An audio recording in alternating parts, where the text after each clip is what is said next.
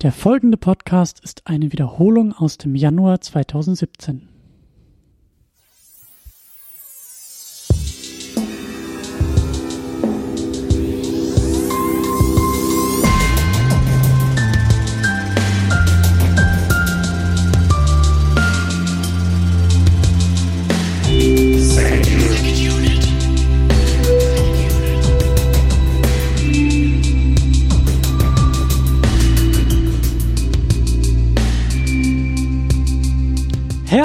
willkommen zu einer Ich freue mich Ausgabe der Second Unit. Mein Name ist Christian Steiner und ich habe bei mir einen wunderbaren Gast. Es ist die Michi von der Cinecouch. Herzlich willkommen. Hallo. Willkommen im Lala Land. Genau. Auch bekannt als ähm, Berlin und München.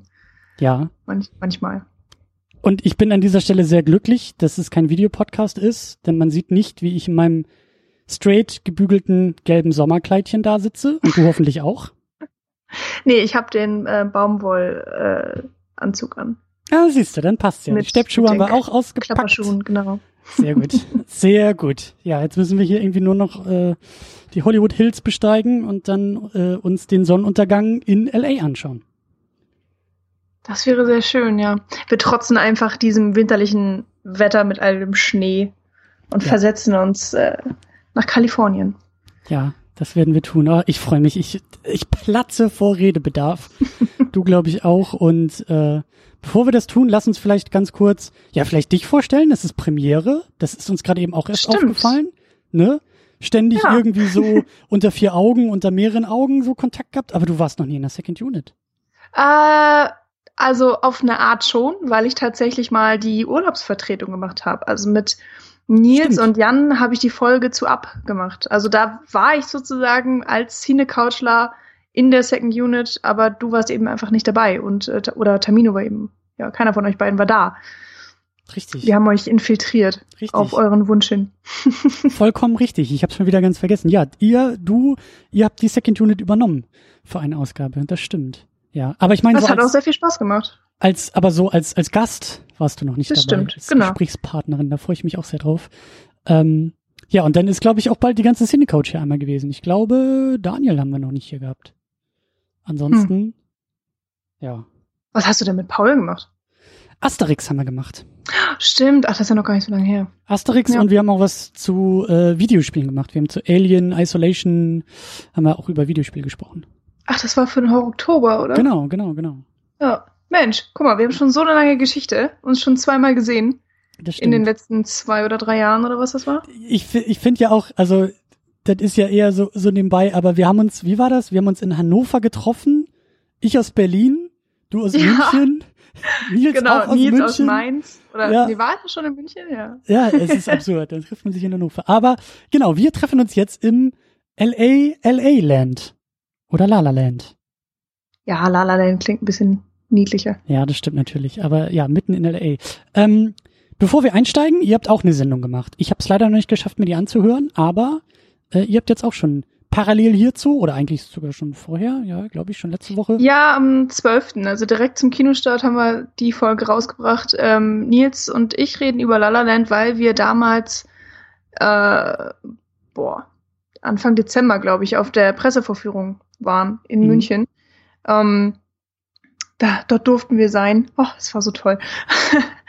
und dann haben wir direkt im Anschluss an die Pressevorführung den Podcast aufgenommen, aber da ja gebeten wurde, ähm, Hm. alles, was man eben zu dem Film sagt oder schreibt, erst äh, relativ zeitnah zum Release, zum Deutschen rauszubringen, haben wir eben einfach gewartet und das ist jetzt letzte Woche dann, oder am 12.01., keine Ahnung, wann diese Folge erscheint, ähm, ja, dann veröffentlicht. Und äh, ich habe mir den Podcast nicht nochmal angehört, weil ich ein bisschen Angst hatte vor dem, was ich gesagt habe, weil ich glaube ich einfach so überschwänglich begeistert war, dass ich äh, wahrscheinlich nur vor mich hin fasele und sabbere und, und begeistert bin über diesen Film und wahrscheinlich meine komplette Objektivität verloren habe. Äh, jetzt habe ich ja so ein bisschen Abstand schon gewinnen können. Mhm. Und es ist auch ganz witzig, äh, zweimal über den Film zu reden. Das habe ich auch noch nicht gemacht. Oder also in, in zwei verschiedenen Podcasts über den gleichen Film zu reden. Mhm. Habt ihr den denn damals auch direkt nach der Kinosichtung aufgenommen oder, oder wann habt ihr den Ah, also einen Tag später. Ja gut, aber das ist ja, also ihr habt den nicht jetzt erst zum Filmstart jetzt im Januar erst verpodcastet, sondern ihr habt einen Monat auf dem Podcast gesessen und dann. Ja. Ja, Ja, okay. genau. Schön, spannend. Äh, ich habe den Film jetzt äh, am Wochen, also finde es jetzt, also ihr hört das jetzt frühestens am Donnerstag, also von uns aus morgen und gleichzeitig habe ich ihn letzten Sonntag gesehen. Alles ein bisschen kompliziert, aber was ich sagen will ist, es liegt eine halbe Woche zwischen meinem Kinobesuch und äh, dieser Besprechung. Und Also- so lange konntest du deinen unfassbaren Redebedarf äh, in dir halten. Ja, und ich habe ihn aber über sehr, sehr viele und sehr, sehr schöne GIFs von Emma Stone einfach ins Internet gekippt. Also ich habe, ich konnte nicht innehalten, aber ich habe es dann doch versucht. Ähm, darüber werden wir, glaube ich, auch noch ein bisschen sprechen, über meine äh, durchaus vorhandene Obsession mit dieser wunderbaren Frau. Aber äh, was ich eigentlich sagen wollte, ist, ähm, hört euch diese Cinecouch-Folge an. Ich glaube, das ist ein gutes Double-Feature. Fangt mit der Cinecouch-Folge an und dann äh, geht's hier mehr oder weniger weiter, denn wir werden auch spoilern. Ich weiß nicht, wie ihr das gemacht habt in der Cinecouch. Spoilerfrei? Äh, weiß ich nicht mehr. Ich glaube, wir haben Hälfte, Hälfte wieder mal gemacht. Mhm. Ähm, einfach weil wir auch direkt zum Start den Podcast rausgebracht haben und uns gedacht haben, dass dann vielleicht äh, einige Leute erstmal Mhm. nur so ein paar Infos haben wollen. Also ich glaube, ja, Hälfte, Hälfte. Mhm. Ja, hätten wir jetzt eigentlich auch machen können, aber ich will das nur kurz und knapp halten.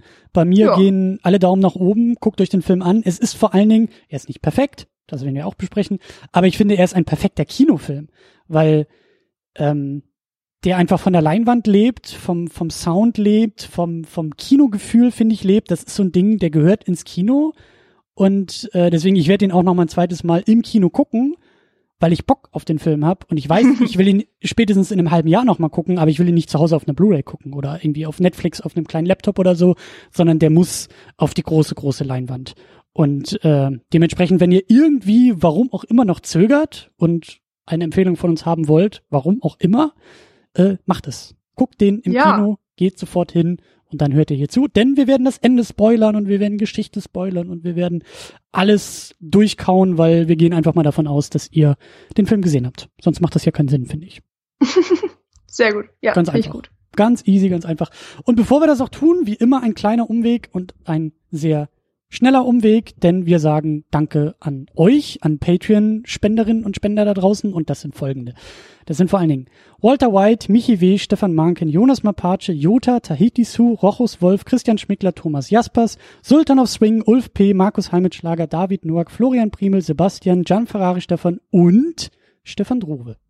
Vielen, vielen Dank, denn äh, ihr macht uns hier die Steppschuhe schön und die Belichtung toll und äh, die One-Takes auch in einem Take oder so ähnlich.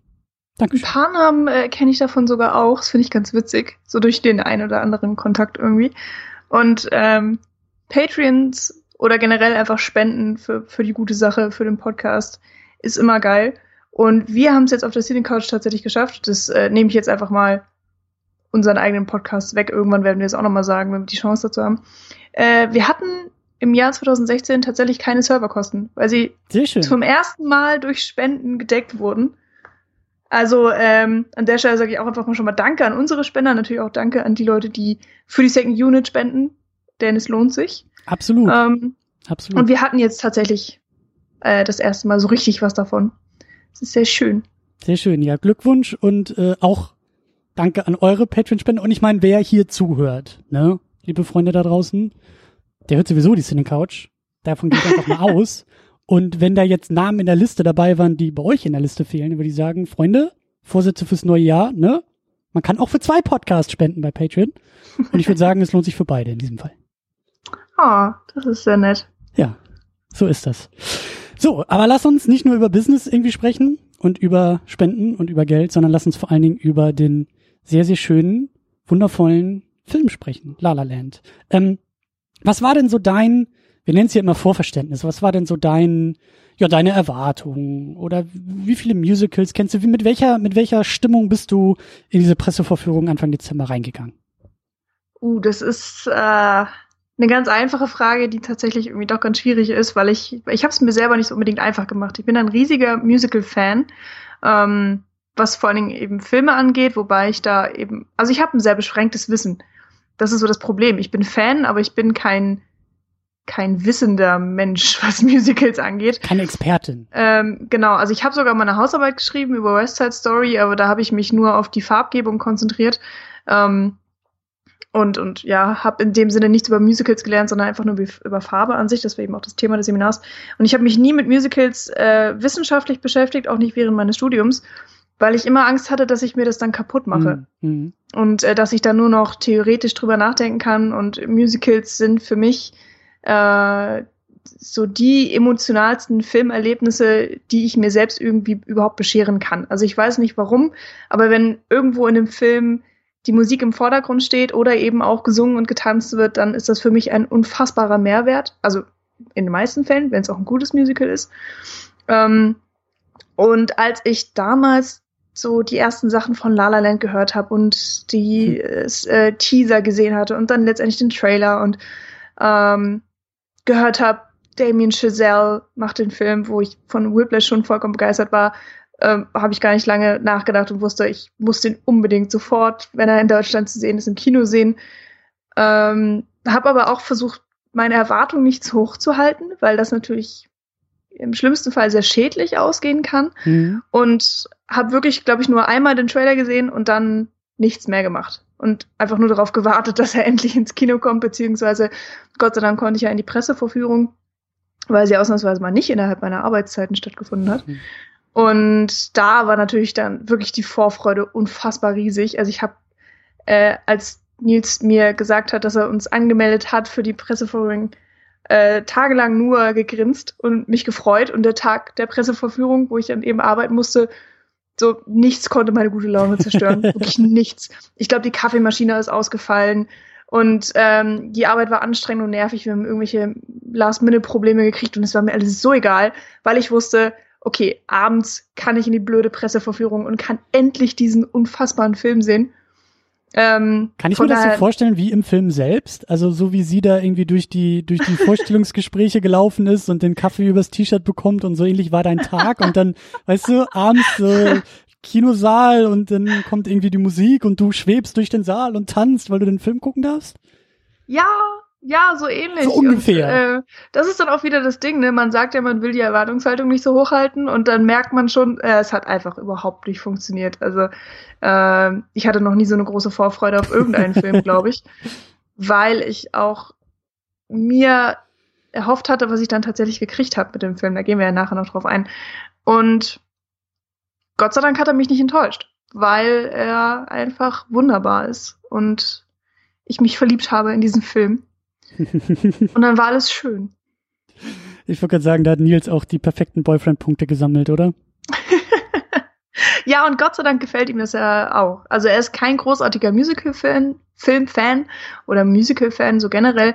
Ähm, ich habe ihn zu ein paar Sachen äh, immer mal wieder überreden können. Und er mag zum Beispiel auch Singing in the Rain und, und The West Side Story, aber eben nicht annähernd so sehr wie ich, mhm. was ja auch vollkommen in Ordnung ist. Aber selbst er ist von La La Land vollkommen begeistert. Also ich, es war jetzt nicht so, dass ich ihn da reingezwungen habe, sondern ähm, er hat sich auch gefreut und war sehr positiv überrascht. Und ja, war einfach Schön. ein tolles Erlebnis, also Kinoerlebnis und auch äh, Musical-Erlebnis. Schön. Ich habe lange gar nichts von dem Film mitbekommen. Und ähm, ich bin da auch sehr, wie soll man sagen, ich will nicht sagen geschädigt, eigentlich gar nicht geschädigt, weil ich, ich kenne gar nicht viele Musicals, also mhm. besonders auch Filmmusicals. Ähm, und ähm, irgendwie hat hier alles gepasst im Vorfeld. Also wie gesagt, ich habe lange eigentlich nichts von dem Film mitgekriegt, als die Trailer rauskamen und so, alles gar nicht so sehr. Dann kam so aus dem Augenwinkel, ne, ist mir das dann ja auch äh, aufgefallen, so ein Musical, Ryan Gosling, Emma Stone. Puh, naja, aber ist auch irgendwie ein, ist halt ein Musical, ne? Also das ist jetzt mm. nicht so meine Hausnummer. Und hab dann aber irgendwie so im Dezember das bei mir auch Fahrt aufgenommen. Also das war wirklich, ähm, ich glaube auch durch diesen ganzen ich glaube, da ist er in den USA auch schon rausgekommen und so, so dieser Hype-Train, der sich da so langsam angeschoben hat, der hat mich dann irgendwie doch auch erreicht. Und auch so die Golden Globes-Nominierung, ich gebe eigentlich nicht viel auf Auszeichnung, aber irgendwie, ich hatte so den Eindruck, dass, also dieser Film hat sich mir präsentiert als, hey, das könnte wenn du keinen Bock auf Musicals hast, dann könnte das vielleicht was für dich sein. Versuch es doch mal. Und dann wurde es immer mehr bestätigt von allen möglichen Quellen. Und die Kritiken waren gut und dann die Auszeichnung kam und irgendwie, irgendwie hat das alles so für mich funktioniert. Und kurz bis vor Filmstart, also wirklich so jetzt im Januar eigentlich, ähm, seit Jahreswechsel würde ich sagen, also dann ich weiß immer noch nicht, ob ich mich bei der Twitter-Followerschaft entschuldigen sollte oder einfach dazu stehen soll, aber ich konnte einfach nicht mehr anders, als mich im Vorfeld schon in diesen Film zu verlieben und vor allen Dingen auch in Emma Stone zu verlieben. Und das war einfach, ähm, ich habe mich sehr drauf gefreut. Und äh, ist auch kein Witz. Also ich habe so in die Shownotes geschrieben und du hast im Vorfeld schon gefragt, was, was ich damit meine. Das war so ein ähnliches Hype-Level wie damals bei Man of Steel. Also Man of Steel im Vorfeld, also Man of Steel hat mich zwei Jahre begleitet, bis er ins Kino kam. Ich glaube irgendwie seit 2011 oder so, als die erste Ankündigung war, dass da ein neuer Superman-Film kommt, da war ich schon zwei Jahre lang auf Hype Train Level Nummer äh, 3000 unterwegs. und äh, also das war länger und konstanter, dass ich mich auf den Film gefreut habe. Bin dann natürlich mega enttäuscht worden oder zumindest äh, verwirrt worden von Man of Steel im Kino. Aber hier war es eben kurz, knackig, aber ähnlich hoch und ähnlich euphorisch im Vorfeld und äh, bin auch sehr, sehr angetan. Ich weiß noch nicht so richtig, also ich glaube, zwangsläufig konnte der Film nicht so ganz meine Erwartungen erfüllen, was dann eher am Hype liegt als am Film selbst. Aber darum wird es mir jetzt in dieser Diskussion gehen. Ich habe, glaube ich, immer noch so ein paar Fragen, wie ich den Film deuten soll und vor allen Dingen, was so die Geschichte mir eigentlich sagen will. Da bin ich noch nicht so ganz d'accord mit mir selber, mit meinen Deutungen, mit den Indizien im Film, glaube ich. Deshalb müssen wir auch unbedingt darüber reden. Aber der Musical-Teil, der hat wunderbar funktioniert. Ich saß mit Tränen in den Augen im Kino und habe mich einfach an allem erfreuen können, was mir dieser Film in den Musical-Einlagen, an der Musik, am Tanz, an der Kamera, also das hat die Farben, die Sets, alles hat einfach auf dem Level funktioniert und das hat mich sehr überrascht, weil ich, wie gesagt, keinen Kontakt mit Musicals sonst hab. Ich habe ein Stage-Musical gesehen, ganz bewusst gesehen, als ich eben bei der besagten, als ihr die besagte Urlaubsvertretung gemacht habt, da war ich damals in New York und habe mir am Broadway Book of Mormon angeguckt, weil das ähm, ja die South Park Macher äh, die Musicals machen können, die Musik machen können, aber natürlich so ihre ganz eigene inhaltliche Herangehensweise haben. Und als dann da irgendwie auch ein Jesus tanzend mit mehreren Dildos über die Bühne rannte, war das so oh meine Art von Musical. ähm, und vor allen Dingen muss man auch dazu sagen, dass, dass äh, also es war auch für mich, also ich, ich bin, glaube ich, ich glaube, ich habe diese Karten für Book of Mormon, ich, ich war sechs Wochen in den USA, ähm, viel davon in New York und ich glaube, ich habe diese Karten gleich am zweiten Tag in New York oder so gekauft und gebucht, weil ich wusste, dieses, auch dieses Ding gibt's nirgendwo anders. Also ich glaube, in London wird's nochmal irgendwie ja. aufgeführt oder so. Aber es ist ja nicht so, dass du sagst, naja, ob du jetzt einen Kinofilm in New York guckst oder in Deutschland, ist relativ Wumpe, weil Film ist Film. Aber diese Stage-Geschichte, die gibt's halt eben nur da. Und ich wollte mhm. das auch unbedingt sehen. Es gab bei Book of Mormon damals auch einen riesen Hype und die ersten Jahre konntest du eigentlich keine Karten kaufen. Und äh, als ich dann da war, war ja das alles schon ein bisschen abgeflacht und ich dachte mir, okay. Und das hat auch funktioniert. Also auch da, ich habe mir danach den Soundtrack geholt zu Book of Mormon, habe da auch die Lieder mitgesungen und äh, das hat mir sehr gut gefallen, das hat sehr gut funktioniert und war da auch schon positiv überrascht, das Musicals. Du hast die Lieder mitgesungen? Natürlich. Also Später. Während du da drin gesessen hast. Nein, später, als ich dann den Soundtrack, den Soundtrack auf den Ohren hatte und äh, damit dann wieder in diesen sehr profanen Alltag entlassen wurde, ja. dann äh, ja, so ähnlich wie jetzt hier auch bei La La Land, aber dann äh, dann ist vielleicht das Musical The Producers was für dich. Auch ein unfassbar genialer Humor, sehr schräg. Äh, ist das ein Film? Ist das eine Filmversion oder Stage Musical? Äh, ja, also äh, oh, die Geschichte kriege ich nicht mehr ganz zusammen. Weil ich glaube, es hat mit dem Broadway angefangen und ich glaube, es ist irgendwie von Mel Brooks.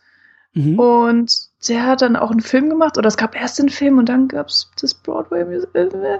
Ich weiß es nicht, es tut mir leid. Nils vor allen Dingen, weil, also Nils könnte mir das jetzt alles perfekt sagen. Das ist eins seiner absoluten Lieblingsmusicals. Äh, also durch ihn bin ich auch dran gekommen. Naja, und dann gibt es nochmal eine Neuauflage wo unter anderem Uma Thurman mitspielt, äh, Will mhm. Ferrell mhm. und äh, Adam Brody und nee, nicht Adam Brody. Der Typ, der Ferris Bueller gespielt hat. Wer ist der? Ja. Broderick? Broderick, ja. Matthew. Matthew Broderick. Broderick. Der genau. spielt da mit. Und noch so einer, den ich vergessen habe. Und es ist, ähm, es ist wirklich genial. Also es ist komplett anders als alle anderen Musicals und macht sich auch über die klassischen Musicals ziemlich lustig und hat einen wunderbaren Humor. Was mich noch interessieren würde, aber dazu müsste ich noch mal in die USA reisen und dazu müsste es Karten für dieses Stück irgendwie käuflich geben und dazu müsste irgendwie die Na, politische Hamilton Lage oder in den was? USA. Äh, Ah. Hamilton, ja. Ja. Hamilton ist so ein Ding, was ja auch sehr gehypt wird da drüben und äh, von dem ich zu wenig weiß, aber was vielleicht was für mich sein könnte. Das ist auch schon schlimm, ne? Eigentlich, man weiß nix, aber so, oh mein Gott, Hamilton, so die ganze Welt spricht davon, ich muss das jetzt auch. Naja, es, also so was ich halt äh, vermute, es geht ja, glaube ich, auch irgendwie um die amerikanische Geschichte und da bin ich halt einfach voll. Also d- d- Hm. egal was es ist, gib es mir in flüssiger Form direkt in die Venen, ich brauch's sofort. Also das ist halt, da, da, da bin ich sofort dabei. Und ähm, ja, aber das Interesse ist auf jeden Fall geweckt. Ich, ich hoffe auch, ich wünsche es mir für, für auch für, für die Sendung hier im Laufe des Jahres vielleicht nochmal das ein oder andere Musical auch zu besprechen und auch wirklich mich mehr damit auseinanderzusetzen. Ähm, weil La La Land natürlich auch stark mit einer Nostalgie für Musicals, Filmmusicals, dem Genre und auch der eigenen Mhm. Geschichte irgendwie spielt und das ähm, möchte ich jetzt auch mehr ergründen. Nicht nur, weil mir jetzt dieser Film so gut gefällt, sondern weil ich merke, okay, meine Vorurteile waren völlig, naja, ungerechtfertigt. Also die, die braucht es nicht mehr. Ich bin, ich äh, habe Interesse und äh, Neugier vor allen Dingen entwickelt dafür. Aber Oh, mal gucken, Das finde ich sehr schön. Mal gucken, was da noch so kommt. Und äh, eine Sache noch, ähm, ähm, die ich auch an dieser Stelle nochmal erwähnt haben will, äh, da müsste ich jetzt echt nochmal mein, mein Batman-Cape hier irgendwie aus der Versenkung holen und mal in die Nacht mich stürzen und den Detective ausfahren, denn ich frage mich, wo zum Teufel sind die 35 Millimeter Prints von La La Land? Also ich bin fast vom Sessel gefallen, als der Abspann zu Ende war und ich das Kodak-Logo ge gesehen habe, weil ich ich hatte mir erhofft, dass sie den Film auf analog drehen und habe dann auch ähm, nachhinein gelesen, dass sie es getan haben. Also die haben wirklich auf äh, auf Film gedreht, um Mhm. eben auch mit den Farben und das Spiel der Farben so äh, hinkriegen zu können. Mhm. Aber ich glaube, es wurde versäumt, dann eben eine, eine Kinoauswertung auf analog zu machen. Ich glaube, dass die Filmrollen einfach digitalisiert wurden und der Film nur in digitaler Form im Kino gezeigt wird. Und ähm, mein kleines Filmliebhaberherz ist ein bisschen angekratzt an dieser Stelle, denn stell dir mal vor, den Film auch wirklich von Filmrolle zu gucken. Das wäre, glaube ich, Hm. noch mal eine Nummer besser. Schöner. Ja. Also da hätte ich auf jeden Fall auch Bock drauf. Ich habe da tatsächlich gar nicht so drüber nachgedacht, ähm, weil äh, ich habe mich schon mittlerweile irgendwie damit abgefunden, dass es einfach super schwer ist, tatsächlich auch noch Film zu sehen in den heutigen Kinos.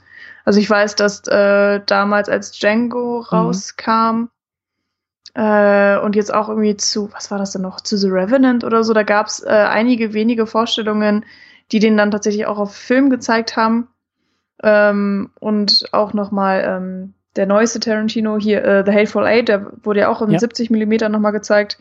Und Jan ist bis was weiß ich wohin gefahren und hat irgendwelche merkwürdigen Termine veranstaltet, damit er den äh, Ja, auf ja, Film sehen konnte. ja, also es ja, war ja. äh, teilweise, es ist einfach nicht leicht. Und ich finde es auch schade und irgendwie, ja, ich höre dann, es wurde auf, auf Film gedreht, aber Ich glaube, mir ist dann schon fast klar, dass das nichts wird, das auch zu sehen. Ja, ich glaube, das Problem ist einfach, dass es keine, kein, also er wurde, glaube ich, auf, also er wurde auf Film gedreht, aber ich glaube, es gibt keine Filmauswertung. Das ist so der Punkt. Es Mhm. gibt einfach keine Prints. Es, es gibt einfach keine, also ich dachte halt klar, irgendwo in LA in einem kleinen Spartenkino muss doch dieser Film auch in Analogform irgendwie gezeigt worden sein oder immer noch oder sowas. Mhm. Aber ähm, das bisschen, was ich recherchiert habe, Ja. ich glaube, es gibt einfach keine 35 Vielleicht war das äh. Risiko zu hoch. Kann ich mir gut vorstellen. Ich glaube auch, dass dieser ganze Hype, der jetzt da ausbricht und, und Kassenschlager und irgendwie Awards und so, der, der, das war ja eine Überraschung für alle Beteiligten. Deswegen, ähm, wer weiß, vielleicht- kommt da irgendwann noch mal was hinterher. Keine Ahnung, aber ich würde es mir Hm. so sehr wünschen, diesen Film auch noch mal, also das wäre für mich wirklich so das, das Nonplusultra, ähm, diesen Film in so einer Ausführung noch mal gucken zu können. Mhm. Äh, mal schauen, mal schauen. Aber ich, es ist halt, ne, ich weiß, wie die Welt funktioniert, aber Ja. es wäre so schön, es wäre so schön. Aber ja, lass uns mal ein bisschen in den Film direkt äh, eintauchen und Sehr einsteigen. gern. Äh, wir machen das natürlich am Anfang ein bisschen über, über die äh, ja, Produzenten, über die Leute, über den Director, über die Schauspieler vor allen Dingen. Und äh, du hast schon einen Namen genannt, der ganz wichtig ist bei dem Film, Damien Chazelle, der ihn geschrieben hat und Regie geführt hat. Und ich glaube, je nachdem, wie man zählt, ist es entweder sein dritter oder sein zweiter Film. Mhm, ja, ich würde auch eher sagen, der zweite. Also der zweite so richtig ernsthafte vielleicht. Ich glaube, er hat irgendwie 2009 und ich weiß, ich habe in den Film nicht irgendwie reingucken können, aber das war wohl auch so ein kleines Musical oder so. Ja. Mehr Studentenfilm, Abschlussarbeit, irgendwie Ja. sowas Ja, in dem genau. Kontext. Und äh, so, wenn man so will, die Hollywood-Karriere, also klar, der Durchbruch mit Whiplash, ich glaube vor zwei Jahren oder so, ne? Äh, äh, ja. Bin ultra schlecht mit Jahreszahlen, aber ich glaube auch, es war vor zwei Jahren. Ja, Ja. lass es vielleicht drei gewesen sein, aber der ist auf jeden Fall noch nicht alt, der Film.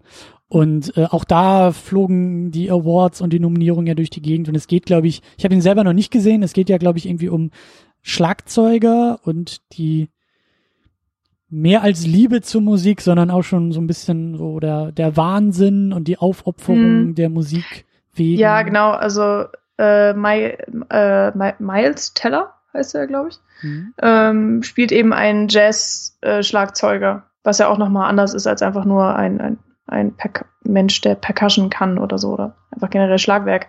Ähm, und er hat eben seine Vorbilder, die so die, die großen ähm, Jazzmusiker im im Allgemeinen sind und möchte auch so ein riesiger Star werden im, im Jazzhimmel sozusagen, gerät dann an eine sehr gute Schule anscheinend oder ein, ein sehr guter Ausbilder eben auch, äh, der aber eben alles von ihm abfordert. Mhm. Es ist, ähm, oh Gott, mein, sein Name fällt mir jetzt nicht ein, aber er hat auch den Oscar für die beste Nebenrolle gewonnen. J.K. Simmons war das. Genau, J.K. Simmons, der mit äh, ziemlich zweifelhaften Methoden ihn zu seinem Besten bringt und aus ihm eben den Schlagzeuger macht, der er immer sein wollte.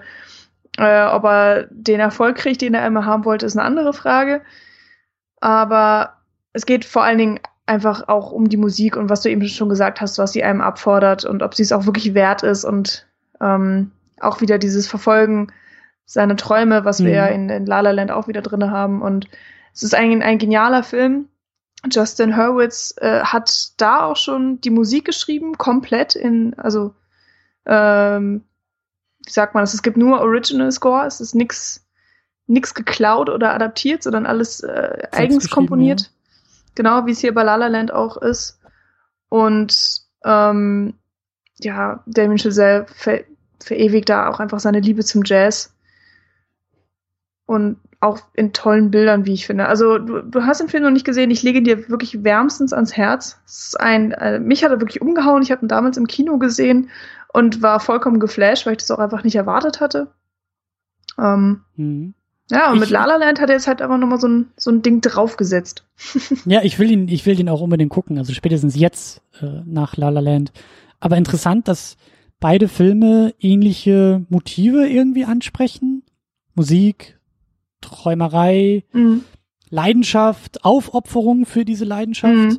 Ja. Äh, interessant, dass er sich da, und ich glaube, Damien Chazelle, der ist 32 oder 33, Anfang 30, Ja. irgendwie so um und bei. Also noch richtig jung. Ja. Ja. und ähm, dass der sich, dass der sich da auch so abarbeitet an diesen, an diesen Themen und Motiven. Schon, schon, schon interessant, ja. Und und eben der Justin Hurwitz und er, die kennen sich irgendwie von der Uni, was auch sehr süß ist, dass die ja irgendwie da schon, äh, glaube ich, auch viel irgendwie musiziert haben und und äh, auch irgendwie die Geschichte von La La Land ist irgendwie auch, dass die seit sechs Jahren versucht haben, den Film zu machen und ähm, also der sozusagen auch in seiner Produktionsgeschichte irgendwo diese inhaltliche Geschichte spiegelt. Also Mhm. der Film erzählt mehr oder weniger, wie er gemacht wurde, wenn man so will.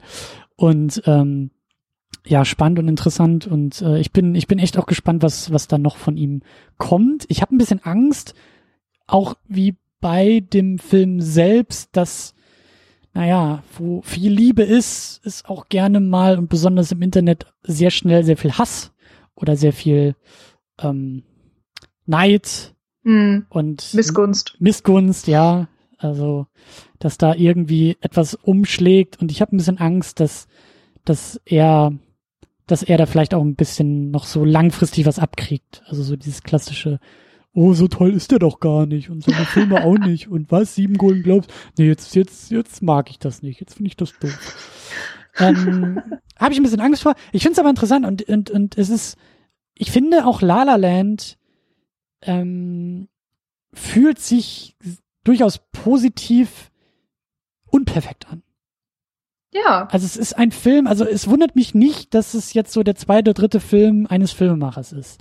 Ich habe das Gefühl, wenn er den, ne, gehen wir jetzt mal davon aus, dass seine Karriere auch ohne La La Land ähnlich positiv weitergegangen wäre und er vielleicht in zehn Jahren erst diesen Film gemacht hätte. Der hätte sich, glaube ich, dann doch noch routinierter, vielleicht auch anders angefühlt. Und irgendwie ist das auch eine schöne Sache, dass, dass, dass das so ein, so ein früher Film ist und auch so ein, so ein dadurch mhm. vielleicht auch noch so ein bisschen unfertig, gleichzeitig aber ein sehr wagemutiger Film ist, ein sehr. Ja, genau, auf jeden Fall. Und ich, ich finde es auch einfach krass, wie, wie sehr dem Film schon so seinen eigenen Stempel aufdrückt.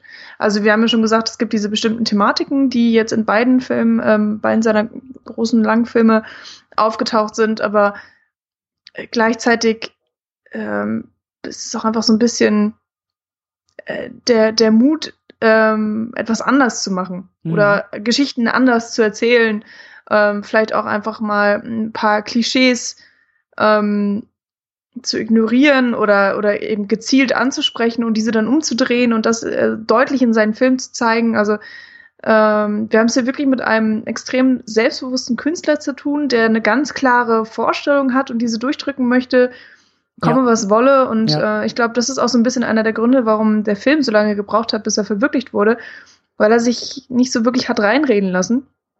Und äh, das ist ja im Endeffekt was Besseres, hätte ihm nicht passieren können. Äh, beziehungsweise es ist sehr gut, dass er sich nicht hat reinreden lassen und dass er seine Ideen so umsetzt, wie er sie haben möchte. Und dadurch sticht La La Land einfach hervor in, in extrem vielen Sachen. Und ähm, ich hätte nicht gedacht, dass so ein Film überhaupt nochmal produziert wird. Oder mhm. so eine Art von Musical eben auch. Habe ich in der heutigen Zeit nicht mehr erwartet, auch nicht mehr annähernd. Und es ist einfach so eine perfekte Kombination aus der Hommage an alten Musicals, aber eben auch äh, dieser Sprung in die Moderne. Ähm, mhm. Perfekt kombiniert und eben auch ganz anders als die ganzen Musikfilme oder eben Musicals, die so in den letzten fünf Jahren rausgekommen sind oder letzten zehn Jahren. Ähm, und das, obwohl der Typ so jung ist. das ist, es ist einfach so unvorstellbar, wie ja. er das alles hingekriegt hat. Ja, und es ist eigentlich so ein Film, wenn man den Film guckt und dann so nachschlag, nachschlagen will, wer hat ihn eigentlich gemacht und du keinen Kontext hast, dann erwartest du irgendwie so einen, so einen 68-jährigen Hollywood äh, Legende, weißt du, so seit zehn Jahren keinen Film mehr gemacht und hat vor 30 Jahren irgendwie nur Musicals gemacht. So, so einen Typen erwartest du da irgendwie so vor dem inneren Auge. Und dann ja, stellt sich raus, also zumindest in meinem Fall, hm, ja, der ist ein paar Jahre älter als ich. Also so mein Jahrgang mehr oder weniger, ich glaube zwei Jahre älter als ich oder so. Hm. Mhm. Okay. Ich frage mich dann auch, was kommt denn jetzt als nächstes? Also er scheint sich ja jetzt schon mehr oder weniger ja. seine, seine Träume zu erfüllen und ähm, äh, so was kommt denn da noch? Was hat er denn noch für Träume oder äh, für, für geniale Ideen, die in seinem Kopf warten, verwirklicht zu werden? Er könnte wirklich so ein bisschen einfach ähm, ja, eine Mini-Revolution starten. Also ich finde, mit La La Land hätte er auf jeden Fall eine Revolution innerhalb des modernen Musicals gestartet. Ähm, wobei ich mich immer auf die Filme beziehe, nur damit es mal klar ist, weil ich nämlich keine Ahnung habe von Broadway und von mhm. so Stage-Musicals im Allgemeinen. Ähm, und ja. Ich habe ein bisschen Angst. Ich habe echt ein bisschen Angst, dass so, ähm, also das ist jetzt so der Make-or-Break-Point, glaube ich, bei ihm. Gerade weil sich jetzt spätestens nach diesem Film alle Türen aufmachen. Mhm. Ähm, ich habe Angst, dass er irgendwie nur noch so dass sich das abnutzt nach einer Zeit, dass er uns irgendwie nur noch ja. Musikfilme präsentiert und wir irgendwie nach dem vierten sagen, jetzt ist auch mal wieder gut, Junge, jetzt ist auch mal wieder gut. Ja, so solche Karrieren, gerade Filmemacherkarrieren gibt's ja auch. Wenn es Filmemacher mhm. sind, die sich dann zu sehr irgendwie auf ein Gimmick oder auf irgendwie einen Trick einspielen. Ich denke da so an äh, Shyamalan zum Beispiel, bei dem mhm. nach dem zweiten Film jeder wusste, wie seine Filme funktionieren und damit eben nicht mehr so gut funktionierten. Aber ähm, das ist auch alles noch zu früh und äh, ich, ja. ne, abwarten. Wäre auch sehr witzig. Es könnte sein, dass er jetzt sagt so, oh ja, jetzt habe ich ja alles gemacht, was ich machen wollte und ich habe meine sieben Golden Globes und äh, vielleicht noch den einen oder zweiten Oscar so, der dann noch kommen wird im März, eventuell oder Februar. Wann sind die Oscars? Februar, glaube ich, Ende Februar. Ähm, und dann sagt er so, ja, okay, dann gehe ich jetzt ins Theater oder so. Ich mache Ja. keine Filme mehr, ich mache Ja. jetzt nur noch Broadway. Und gut ist, kann passieren. Wäre sehr schade. Ähm, so den ein oder anderen Film von ihm in den nächsten paar Jahren. Aber ich Das bin da, ich bin auch ganz zuversichtlich, weil ich glaube, dass nach Whiplash auch schon viele Türen aufgegangen sind für ihn und sich dann, Ja, weißt du, dann dieses Drehbuch namens La La Land aus der Schublade zu holen und zu sagen, oh, ein Oldschool Musical wird mein nächstes Projekt und jetzt kann ich es endlich umsetzen. Das ist auch schon und sehr dann mutig. Ja. auch noch mit Emma Stone und Ryan Ja. Gosling. Also äh, mit die größten Stars, die man sich jetzt gerade überhaupt angeln kann. Ich habe gelesen, dass Ryan Gosling für La La Land äh, die Rolle des äh, Beasts in Ja. Die Schöne und das Biest tatsächlich äh, ignoriert hat. Das, Aber- was krass ist. Ja, aber ich glaube, der Film hätte auch gar nicht funktionieren können, weil dann wäre es die Schöne und der Schöne gewesen. Also ich glaube, diese Beast-Geschichte, Ja, aber er wird ja dann irgendwann der Prinz und dann, der, der Prinz ist ja dann auch schön. ja, aber kein Computer dieser Welt kann diesen Mann entstellen. Deswegen ähm, weiß ich nicht, auch kein Make-up dieser Welt kann das. Deswegen weiß ich nicht, wie sie da irgendwie, aber ja, das stimmt schon. Und, und ähm, ähm, krasse Besetzung auf jeden Fall. Also auch irgendwie irgendwie auch, also nicht nur die, die, die krassesten Stars irgendwie unserer Zeit, aber irgendwie auch, ich habe ja nicht viel Ahnung von Musicals, Mhm. aber das, was ich so mit Musicals assoziiere, Sinatra und, und all diese Größen dieser Zeit, ich habe irgendwie den Eindruck, dass beide, Ryan Gosling und Emma Stone, da irgendwie auch zupassen. Die haben beide sowas an sich, sowas, also ihre Präsenz und ihr Aussehen und, und, und Mhm. ihre, ihr Spiel ist irgendwie, also das funktioniert. Ich, mit der falschen Besetzung hätte dieser Film auch völlig in sich zusammenfallen können. Dass man sagt, oh ja. der versucht ja, glaub was zu sein, was er gar nicht ist, weil die Leute einfach, weiß ich nicht, zu Mhm. cool sind, zu, äh, ich kann es kaum in Worte fassen, aber irgendwie nicht passen. Und das Ja. ist, das ist nicht so. Die beiden passen unfassbar gut zusammen. Die Chemie der beiden zusammen ist natürlich super. Äh, ich habe mir im Vorfeld auch, ähm, wie hieß er, Crazy Stupid Love angeguckt, der auch super war und gerade. Ja. die beiden einfach total super sind zusammen. Der Film macht echt Laune. Und Ähm, Ja, genau, also- da, da gab sie schon, ich, bei Gangster Squad haben sie auch schon zusammen gespielt. den habe ich noch nicht geguckt. Äh, der ist, ja, der ist halt so ganz okay, aber jetzt nicht unbedingt herausragend. Und ich glaube, die haben zusammen auch echt nicht so viel Screentime, aber also sie kennen sich halt einfach schon sehr gut. Und ich hatte das Gefühl, dass sie für diesen Film gecastet wurden, weil sie eben Charakterschauspieler sind. Und sie, sie Ja. wurden gecastet, damit sie diese äh, Rollen äh, oder die Charaktere eben sehr gut darstellen können. Und in zweiter Linie kam erst hinzu, dass sie eben auch tanzen und singen sollen. Und äh, Ja. deswegen ist es eben auch nicht perfekt. Also sie können nicht perfekt singen und tanzen und steppen und was weiß ich nicht was. Sie sind kein Fred Astaire. Ähm, und ich fand es irgendwie sehr schade, dass das jetzt in letzter Zeit so krass kritisiert wurde, dass irgendwie gesagt wurde, äh, Emma Stone, die singt ja so rauchig und teilweise fiebst sie irgendwie so ein bisschen rum und bei Ryan Gosling bricht ab und zu mal die Stimme weg irgendwie.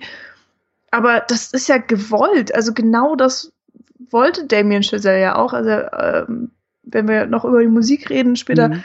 ähm, so über den Stil, den er da durchsetzt, das ist, das ist ja nicht zufällig. Die, die ganzen Schauspieler äh, oder die, die Sänger, die da gecastet wurden, ähm, die sind halt nicht perfekt, weil sie einfach nicht perfekt sein sollen. Und es geht in erster Linie einfach auch um die Geschichte und um die Charaktere und was äh, diese Liebesgeschichte eben zu erzählen hat. Und dafür ist die, das Casting von Emma Stone und Ryan Gosling einfach ja perfekt. Und alles andere ist noch so das Sahnehäubchen obendrauf. Wie war das denn in den früheren Musicals?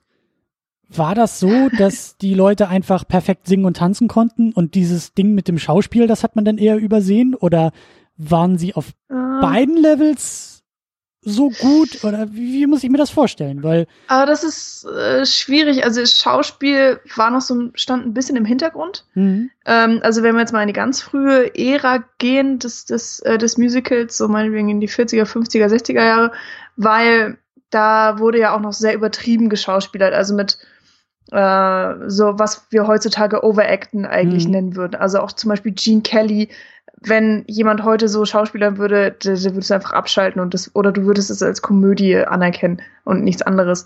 Ähm, und insofern, äh, natürlich musstest du irgendwie schauspielern können, aber viel wichtiger war, dass du so ein, ähm, es gibt ja diesen Begriff Triple Threat mhm. bist. Also da guter Sänger, guter Schauspieler, guter Tänzer. Mhm. Oder eben guter Sänger, guter äh, Schauspieler und guter äh, Artist oder irgendwie sowas in der Art. Also dass du diese drei Talente in dir vereinst und äh, mit, damit hattest du dann die Qualität, ein großer Star zu werden.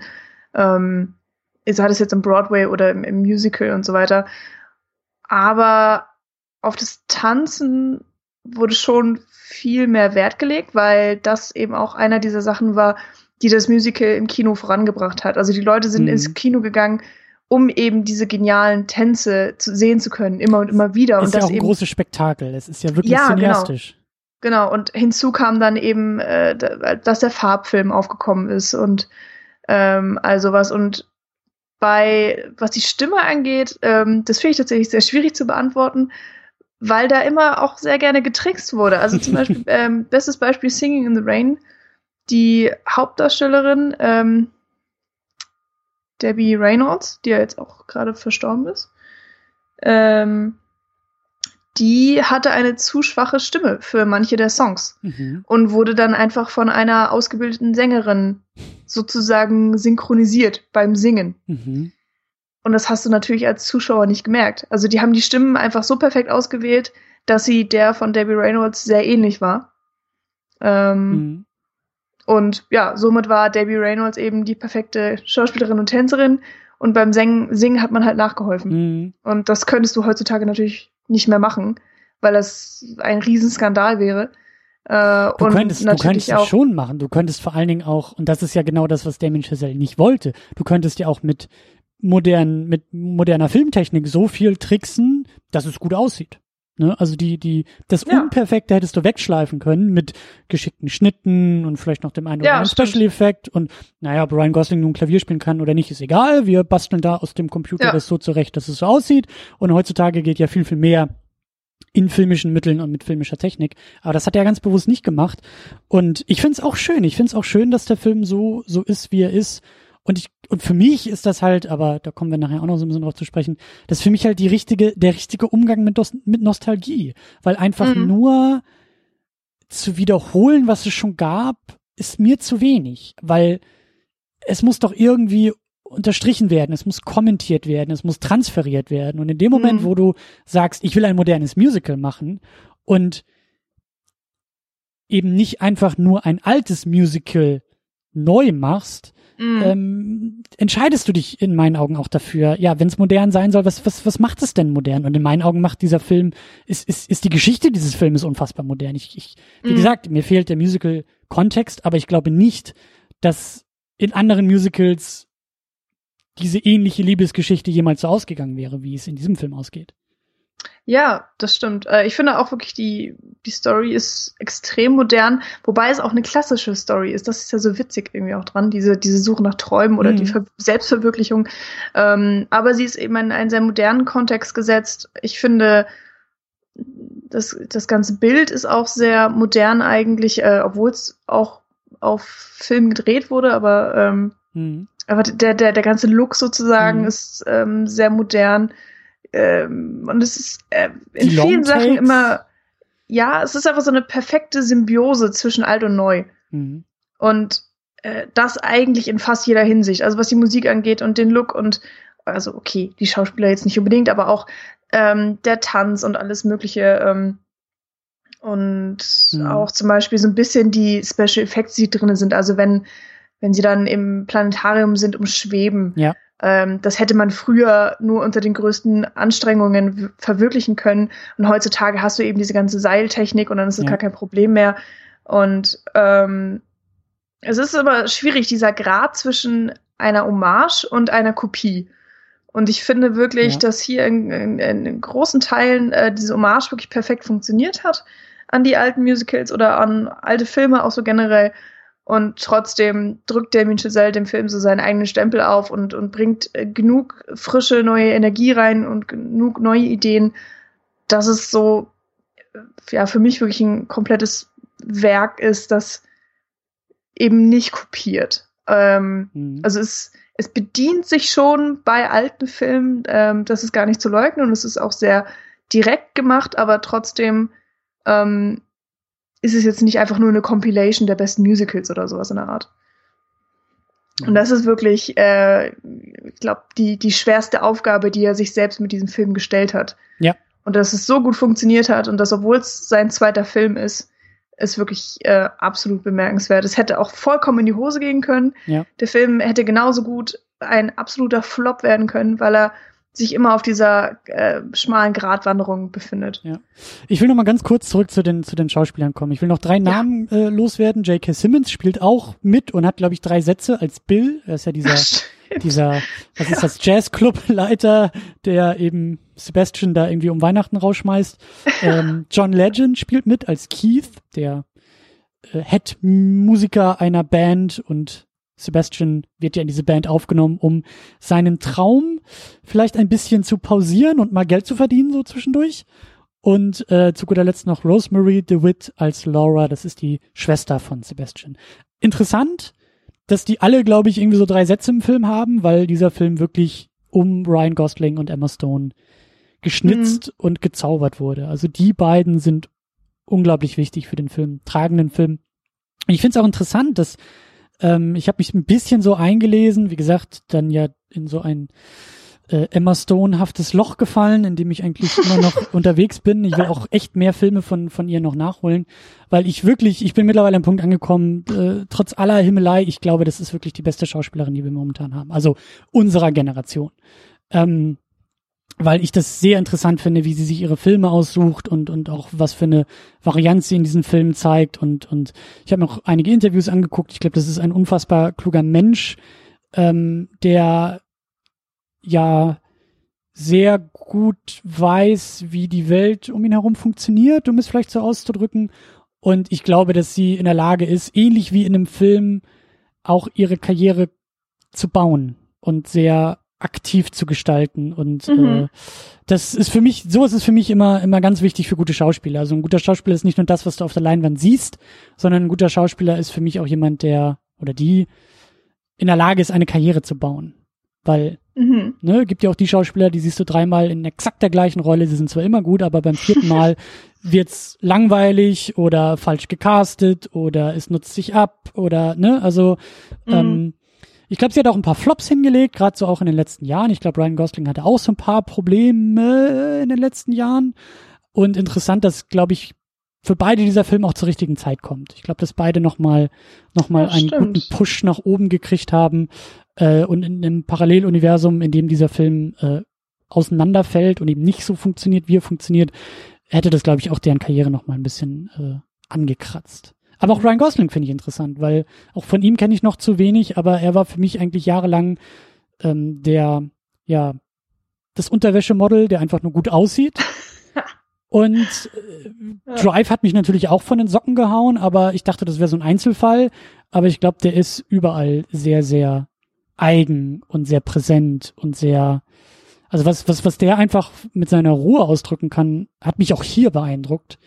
Und mhm. ähm, ich will mir, wie gesagt, auch noch mal, auch noch mal mehr von ihm irgendwie anschauen. Und von beiden, von beiden. Also beid, mhm. der, der Film ist die perfekte, die perfekte Einladung, um beide Schauspieler noch mal besser kennenzulernen, würde ich sagen. Hast du Lost River gesehen? Das war sein Regiedebüt, glaube ich, ne? Mhm. Nee, habe ich nicht. Glaube ich nicht, nee. Ja, den haben, äh, nee, das ist, das ist wirklich ein bisschen traurig. Nils und ich haben uns den auf Blu-ray geholt, also besser gesagt Nils, und dann waren wir irgendwie ganz gespannt und auch ein bisschen zwiespältig, weil wir schon so ein paar negative Kritiken mitgekriegt haben. Und er ist wirklich sehr nichtssagend und durchschnittlich und ich habe schon wieder gefühlt alles von dem Film vergessen. Das fand, das fand ich wirklich sehr schade, habe ich mir mehr von versprochen, weil ich eigentlich auch ein Fan von ihm bin und auch von seinen Filmen und äh, ich finde ihn nicht ganz so wandelbar, leider. Mhm. Äh, also ich, ich finde ihn gut und ich mag auch seine Rollen und so weiter, aber ähm, ich habe das Gefühl, er bewegt sich schon auf so einem ähnlichen Terrain die ganze Zeit. Oder vielleicht wird er auch einfach nur die ganze Zeit gleich gecastet. Weiß ich nicht, wer da jetzt welche Entscheidungen trifft, so großartig. Aber da finde ich schon Emma Stone viel wandelbarer. Mhm. Oder auch, ähm, ja, sie macht einfach viel mehr unterschiedlichere Sachen, habe ich das Gefühl. Ähm, und ja, jetzt in La La Land sind sie zusammen mal wieder. Das, ist, das funktioniert einfach so unfassbar gut. Die Chemie zwischen den beiden ist ja. wirklich wunderbar und Emma Stone hatte diesen diesen tollen Witz einfach, den und beide haben so eine geniale Ausstrahlung. Äh, du hast ja schon gesagt, so diese diese Ruhe die von Ryan Gosling. Also wenn wenn sie einfach nur da sind und die Musik spielt und sie tanzen irgendwie oder generell, aber sie reden nicht, es ist nie langweilig und du guckst den beiden immer zu und du hast immer das Gefühl, dass so eine ganze riesige Gefühlswelt abgeht zwischen den beiden. Ja. Und ähm, da merkt man wirklich, was für tolle Schauspieler die beiden sind. Absolut. Lass uns ein bisschen weiter noch über den, über den Style, über das Aussehen, auch ein bisschen vielleicht schon über die Geschichte sprechen. Vielleicht auch so ein paar Stücke rausgreifen, Set-Pieces rausgreifen, Musical-Nummern rausgreifen. Und äh, da müssen wir natürlich über die Eröffnung sprechen. Also nochmal der Hinweis, ne, wir fangen jetzt wirklich an zu spoilern. Also wer danach irgendwie das nicht wollte, äh, eigene, eigene Schuld. Ja, Pech gehabt. Pech gehabt, genau. Also, aber jetzt geht's richtig los. Ähm, die Eröffnung. Also ich, ich habe das ja vorher auch in, in Interviews mit Damien Chazelle irgendwie ähm, schon gehört und, und fand das auch sehr, sehr charmant, dass er gesagt hat, es ging ihm darum, in den ersten fünf Minuten zu zeigen, was das für ein Film ist, damit auch die Leute noch die Chance haben, das Kino zu verlassen, die keinen Bock auf Musicals haben. Also wirklich so nach dem Motto, wir schmeißen hier alles an die Wand, was wir überhaupt in der Lage sind zu leisten. Und wenn du dann noch dabei bleibst und nicht umschaltest oder ne, die DVD später mal irgendwie aus dem Player schmeißt oder so, dann bist du auch genau richtig bei dem, was dann da auf dich zukommt. Und diese Eröffnungsnummer da am, am was ist das, auf der Autobahn und irgendwie, mm. ich weiß, also ich war, ich war völlig überfordert. Ich weiß auch gar nicht, ob es wirklich alles ein Longtake war oder ob es irgendwo Schnitte gab oder aber also eine Riesennummer, weil alles fängt an zu singen, zu tanzen und über Autos zu springen und ich weiß schon gar nicht mehr, wie die Kamera, aber überall ist sie zur gleichen Zeit und trotzdem ist es eine Choreografie und der Song funktioniert natürlich auch wunderbar und nimmt ja auch so dieses träumerische Blick auf LA vorweg und kommt dann aber auch auf so eine wunderbare Art wieder, wieder auf den Boden zurück. Also dieser ganze Auf- und Abbau dieses Stückes, der ja im Banalen anfängt und im Banalen endet, aber dazwischen mhm. halt die Achterbahn aufmacht. Das ist, das ist schon, also, das ist schon der Hammer. Das ist schon Wahnsinn. Ja, und es ist ganz witzig, äh, was du meintest oder was anscheinend der mir Chazelle gesagt hat, dieses von wegen, es ist Musical, weil ähm, das hier in dieser ersten Szene es ist sofort so eine Persiflage und Hommage und überhaupt alles, äh, was man so ans Musical machen kann, weil es ist so die Essenz innerhalb einer Szene. Mhm. Du hast einfach so eine extrem mhm. random Situation. Es ist einfach Stau in LA. Mhm. Äh, die Leute sitzen in ihren Autos und sind eigentlich gelangweilt und irgendwann fängt irgendwer an zu singen und hat eine Musik und die dann auch im Hintergrund erscheint. Mhm. Und alle anderen Leute stimmen mit ein und fangen auch an und dann tanzen sie in einer perfekten Choreografie und singen und tralala und alles ist bunt und perfekt aufeinander abgestimmt. Und das ist halt einfach Musical. Es macht nämlich von vornherein, es macht keinen Sinn eigentlich. Aber weil es ein Musical ist, macht es eben Sinn. Es ist und vor nur innerhalb dieser Welt funktioniert ja. es. Und es ist so perfekt. Ja, es ist, es ist vor allen Dingen, und ich, ich sag ja, ich bin da der Neuling, ne? Also bitte äh, haut mir dann auch nicht gleich irgendwie an den Kopf, wenn ich so ein paar Sachen sage, die vielleicht ein bisschen naiv oder vielleicht, aber egal. Aber es ist, es ist diese eigene Welt, die da aufgemacht wird. Es ist das mit ja. dem Song und mit, wie du es auch beschrieben hast, mit diesem Anschwellen des Songs aus dem Hintergrund in den Vordergrund, mit dem, aus dem leichten Mitsummen und Mitwippen wird ein Mitsingen und Mittanzen. Und die Leute öffnen nach und nach ihre Autotüren, um mit einzustimmen. Da zeigt der Film doch perfekt und eindrucksvoll, wie diese eigene Welt funktioniert und wie diese mhm. Welt des Musicals funktioniert. Und das fand ich halt auch total geil. Das ist halt eben, und das ist für mich das Neue. Es ist halt, es ist nicht natura naturalistisch gedacht. Es ist kein Nee, Abbild der genau. Realität. Es ist kein Ja. Abbild irgendeiner Wirklichkeit, sondern es ist ein, ein, ja, ein Sprechen in Bildern. Es ist ein Sprechen im Song. Es ist, und ich kann das noch nicht so ganz in Worte fassen, aber es hat mich halt sehr, sehr beeindruckt und auch sehr mitgenommen, dass das so funktioniert. Also ich, ich, ich war ja das, ich war ja der Hamster da in diesem, ich war ja der, der, der Kanarienvogel da in, in der Mine, ja. Ich war ja sozusagen das Indiz. Hätte ja auch sein können, dass ich da im Kino sitz und nach diesen ersten fünf Minuten irgendwie schreiend aus dem Saal renne und, und äh, bluten, mit blutenden Ohren und Augen irgendwie davonrennen, weil ich sag, was war das? Aber im Gegenteil, ich saß da im Kinosaal mit, mit feuchten Augen und grinsenden, debilen Blick und dachte mir, was war das? Aber ich hab's halt genossen so und Mhm. das war sehr geil, ja. Ja, ich finde auch, man wird ziemlich in den Sitz geblasen erstmal, weil man rechnet eher vielleicht mit so einem Anfang, ja, wir lernen erstmal Emma Stone kennen und wie sie so drauf ist und was ihr Leben ist und irgendwie dann trifft sie auf Ryan Ja. Gosling und dann gibt es eine romantische Szene im Mondschein, ratatata und ähm, nee, es ist einfach Ja. mal äh, geballte Musical Power, die dir da äh, um die Ohren geballert wird und ich, ich fand's der absolute Hammer. Das auch, ähm, ja, war vollkommen von den Socken, wusste überhaupt gar nicht, was da so auch so um mich herum passiert. Und das ist äh, eine perfekte Eröffnung für so einen Film. Es ist auch ein klares Statement, Ja. ähm, Absolut. Was da so auf dich wartet und, und äh, auch so ein bisschen, ja, schlimmer kann es jetzt auch nicht mehr werden. Also Ja. für, für Leute, die, die das, denen das nicht gefällt. Ähm, du hast einfach dieses Massenspektakel, ich weiß gar nicht, meinetwegen sind da so 200 Leute dran beteiligt, irgendwas in der Art, die alle komplett durchchoreografiert sind und extrem bunte Klamotten tragen und alles Mögliche und Ja. ja, Ja. Das, das, ist, äh, das ist der komplette halt Film in einer kurzen, ja, in einer kurzen, in einem, in einem fast schon Kurzfilm runterdestilliert. So, das ist wirklich alles, was diesen Film ausmacht, zusammengestaucht und zusammengestampft in eine überladene Nummer. Und ich muss ja auch noch dazu sagen, der Film hatte mich ja eigentlich schon, als der Vorhang aufging. Ich weiß nicht, wie es bei euch war, aber bei uns ging das Ganze im 4 zu 3 Format los. Also nach den Trailern und nach der Werbung, die hattet ihr wahrscheinlich nicht in der Pressevorführung, ähm, aber nachdem so dieser, der ganze Bullshit, der ja mittlerweile vor Filmen irgendwie unterwegs ist, die man über sich ergehen lassen muss und als dann das Signal kommt, dadurch ja, okay, jetzt kann man das Telefon auch wieder weglegen, dann ist die Leinwand aber nur ein Stückchen aufgegangen. Und der Film ging los mit, ich glaube, irgendwie einem Logo oder sowas. Und zuerst dachte ich auch, muss ich jetzt noch mal irgendwie nach draußen gehen und sagen, dass die Leinwand nicht aufgeht? Also irgendwas stimmt hier nicht so ganz. Und dann irgendwie beim zweiten oder dritten Logo hieß es dann Presented in CinemaScope. Und mit dem Öffnen ja. des Bildes haben sie auch den Vorhang erst aufgezogen, um zu zeigen, hier, super Breitbild. Bitteschön. Ich kann mir vorstellen, dass das eine Entscheidung des Kinos selber war hier. Ich habe das in Mhm. Berlin in den Hackischen Höfen geguckt, auch ein wunderbares, schönes äh, Indie-Kino.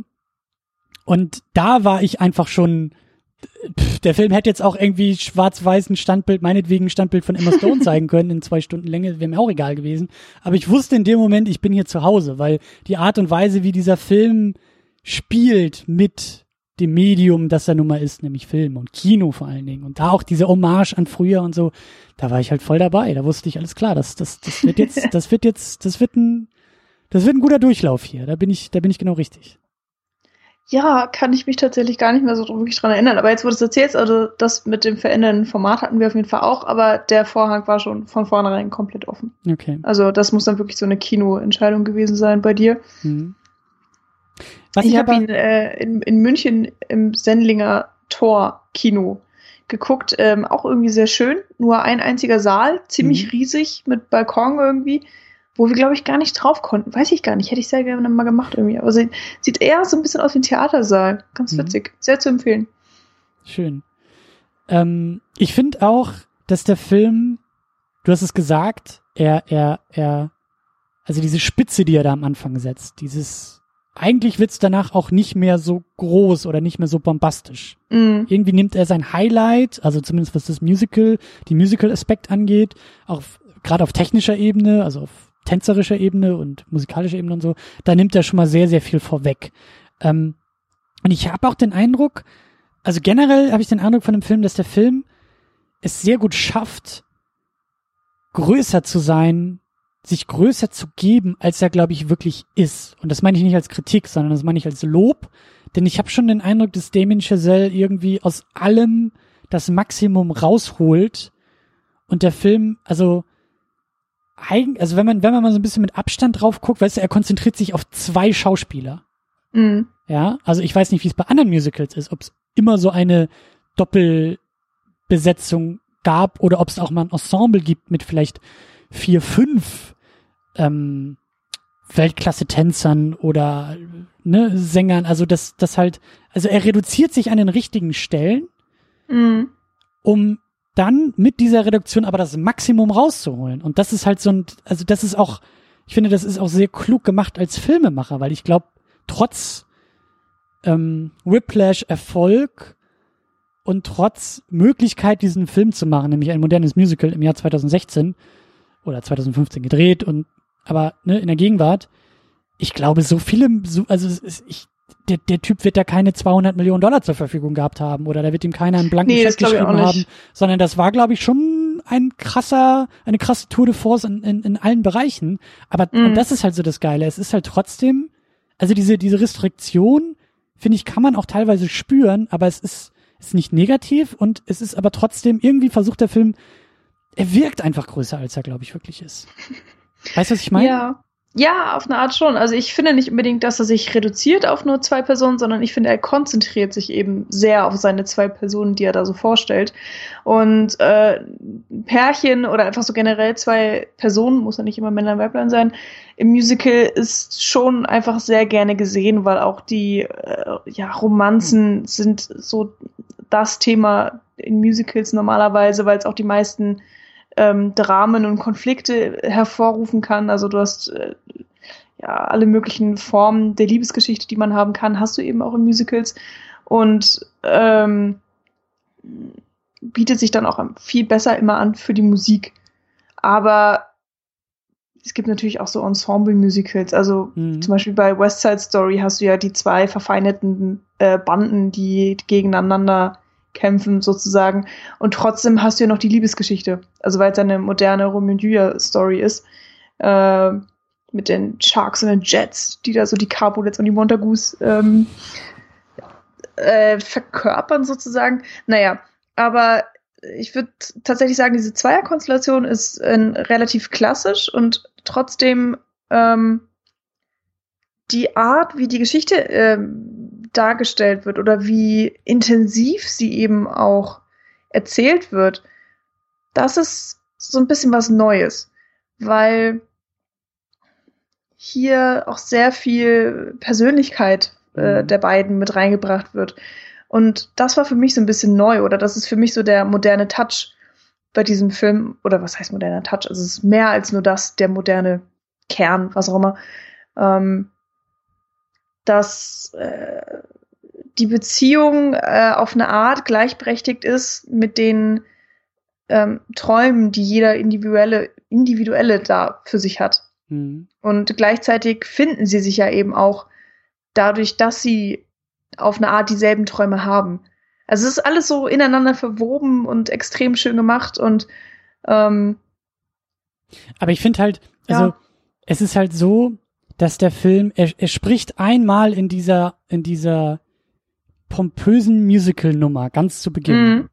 auf dieser Autobahn und zeigt uns damit, das bin ich, halt dich fest, hier geht's ab. Aber dann im, in der eigentlichen Story, in der eigentlichen Liebesgeschichte, ähm, bleibt er so sehr bei diesen, bei diesen beiden Figuren, was ich, was ich so schön Mhm. finde. Ich finde zum Beispiel auch dieses, äh, zum Ende hin, dieses Vorsprechen, was, was Mia, also Emma Stones Figur da ja hat. Mhm. Ein unfassbar geiler Song, ein unfassbar wichtiger Moment, ein unfassbar Ja. also auch jedes Mal, wenn der in dem Soundtrack, den ich mittlerweile auch rauf und runter höre, mir ist es teilweise echt schon hier an der, irgendwo an der Ampel passiert, dass dieser Song auf einmal kommt und ich so, so erschüttert in allem irgendwie bin, weil der Song so zu mir spricht in dem Moment. Und das Mhm. ist so beispielhaft, weil das ist halt so ein intimer Moment. Es ist nicht die Musical-Nummer im Film, bei der, weißt du, sie, sie fängt nicht Ja. mit dem Song an, um danach die, weißt du, das, das Set zu öffnen und hinter ihr sind 300 Statisten, die mit ihr steppen und das Feuerwerk kommt und das ist ja auch, das wäre ja auch möglich gewesen, um ja.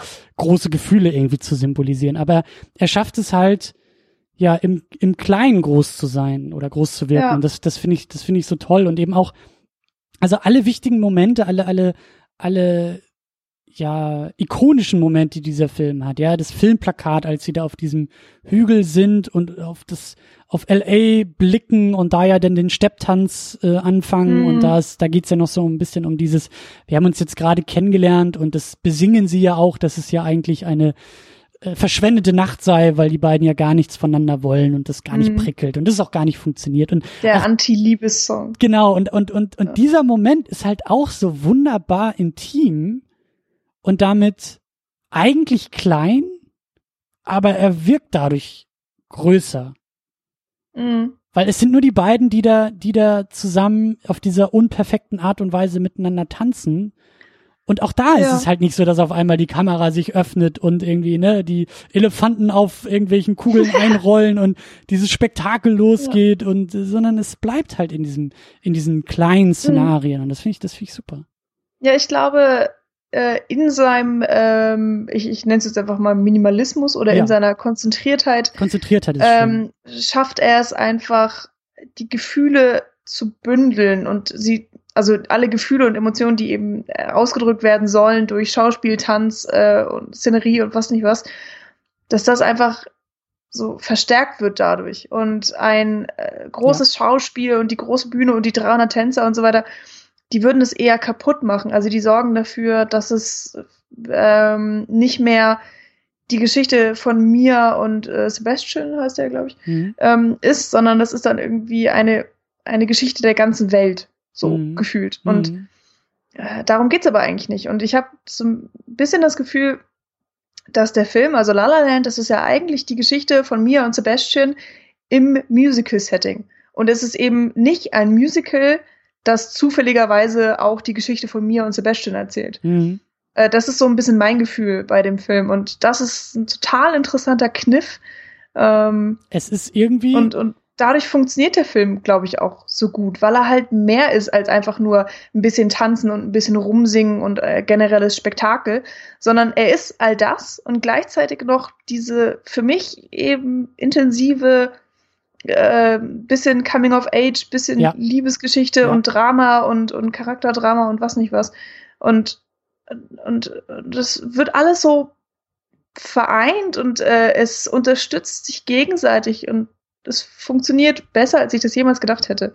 Würdest du denn sagen, dass das auch das Moderne des Films ist, dass der Fokus eigentlich auf der Geschichte und auf den Figuren und auf ja, der, der, der Liebesgeschichte zweier Träumer in LA liegt, die dann eben ab und an sich in Tanz und Gesang ausdrücken und nicht andersrum. Also mein Klischee vom Musical ich, ist. Ich glaube schon, ja. Mein, mein, mein Klischee vom klassischen Musical ist tatsächlich, da geht's ums Singen und Tanzen und zwischendurch muss man da diese komischen, ja, sobald sie reden, muss man das irgendwie über sich ergehen lassen, damit man wieder zur nächsten Tanznummer kommt. Das ist ja hier überhaupt nicht der Fall. Ja, ich, ich weiß es gar nicht, ob das jetzt so perfekt klassisches Musical ist, aber ähm, normalerweise wird definitiv auch mehr gesungen und, und mhm. äh, der, der Fokus ist auch mehr auf dem Tanz oder ein bisschen mehr auf dem Spektakel, so insgesamt. Ähm, und hier haben wir auch Stellen, wo einfach mal, weiß ich nicht, 10, 15 Minuten oder noch länger einfach gar nicht gesungen wird. Und ich habe auch gehört, dass manche Leute dann gemeint haben, so, ja, wann fangen sie denn wieder an zu singen? So, wir sind doch hier, das ist doch jetzt ein Musical und irgendwie die reden so viel miteinander. oder so, so eine Art. Wie im ähm, Porno oder was, wo man die Story auch vorspulen muss oder wie? Warum liegt denn hier Stroh? ja, vielleicht ein bisschen. Keine Ahnung. Und ähm, ja, vielleicht ist es das Moderne. Ähm, oder, oder der moderne Touch. Äh, und es ist aber auch vor allen Dingen modern äh, durch die Thematik auch so ähm, einfach dieses äh, Träume verfolgen. Kann aber auch daran liegen, dass es einfach was ist, was mich persönlich so sehr anspricht. Und ähm, ich glaube, das ist eben auch ein Film für die äh, ja, jüngere Generation, also alles so, mhm. weiß ich nicht, zwischen 18 und äh, die Millennials. So 38 oder genau, so die Millennials. Ich glaube, das ist wirklich ein Film perfekt für, für die, für uns. Oh Gott, ich bin da mit drinne, oder? ja, wir alle. Ja, okay. Ich hab, ich weiß nicht, wann das anfängt und aufhört. Die, dass man ein Millennial ist. Aber ich weiß Egal. gar nicht, was, was danach kommt, also was, was die jüngere Generation ist, aber ich glaube, Millennial, das ist, ich glaube, der, also, das ist, ähm, ja. Das sind die Smartphone-Zombies, habe ich gehört. Genau, also auf jeden Fall, also ich, mich wundert immer eher, wie, wie weit es nach oben irgendwie geht. Ich glaube irgendwie, wenn du in den 80, Anfang 80er, Mitte 80er oder so geboren bist, wo ich mir auch denke, das ist wie, für mich sind das schon fast zwei Generationen, aber okay. Ähm, ja, ja. Schon. Ja, aber das ist ein, ein Film für eben die Millennials und ähm, die Thematik, äh, ja, hat mich voll angesprochen, mhm. weshalb ich eben auch nicht das Gefühl hatte, dass es alt ist oder dass, ähm, mhm. dass es veraltet ist oder dass es da zu sehr in seiner Hommage an die alten Musicals klebt, weil ich eben das Gefühl hatte, so, das das ist halt nicht für irgendwelche 80-Jährigen gemacht, dieser Film, sondern für, für mich. Ja, es, es ist halt keine, ja, ne, da auch wieder der Umgang mit Nostalgie. Also ich denke viel über diesen Begriff nach, weil ich das Gefühl habe, dass das jetzt so einer der aktuellsten, jüngsten Hollywood-Trends ist. Nostalgie. Weißt du noch mhm. früher? Ich weiß nicht, ob du mhm. bei, bei, ob du bei South Park so irgendwie äh, am Ball bist, aber ähm, in der letzten Staffel hatten sie halt diese wunderbaren Member Berries eingeführt. Das sind so ja, so, Nils hat mir davon erzählt. Ja, das sind so, so Früchte, die die Leute betäuben und äh, die ganze Zeit eigentlich nur davon reden, wie in den 80ern alles besser war und ja. wie toll Lichtschwerter sind und Star Wars und Sternzerstörer und Indiana mhm. Jones und Ghostbusters und tolle, toller Kommentar in meinen Augen so auf, auf die Gegenwart, weil ich, ich genau diesen Eindruck habe, dass gerade auch die Millennials, wir irgendwie, vielleicht die ältere Variante dieser, dieser, dieser Gruppierung, ähm, so hart auch, also hart kalkuliert auch damit bombardiert werden. Ja, Star Wars Episode 7 ist für mich so ein Beispiel. Äh, generell diese ganzen Fortsetzungen, die 15 Jahre später mhm. rauskommen, die keiner haben wollte, aber die alle irgendwie mit so einer Prämisse arbeiten von, weißt du noch damals mhm, oder kannst ja. du dich noch erinnern an? Und da ist natürlich, klar, La La Land ist auch ein nostalgischer Film, der sagt, weißt du noch, wie früher mal die Musicals waren, aber verliert dabei nicht den Blick für die Gegenwart und verliert auch nicht den Bezug zur Gegenwart und macht vor allen Dingen etwas, braucht auch diesen Rückgriff auf die Vergangenheit, um damit etwas über die Gegenwart auszusagen.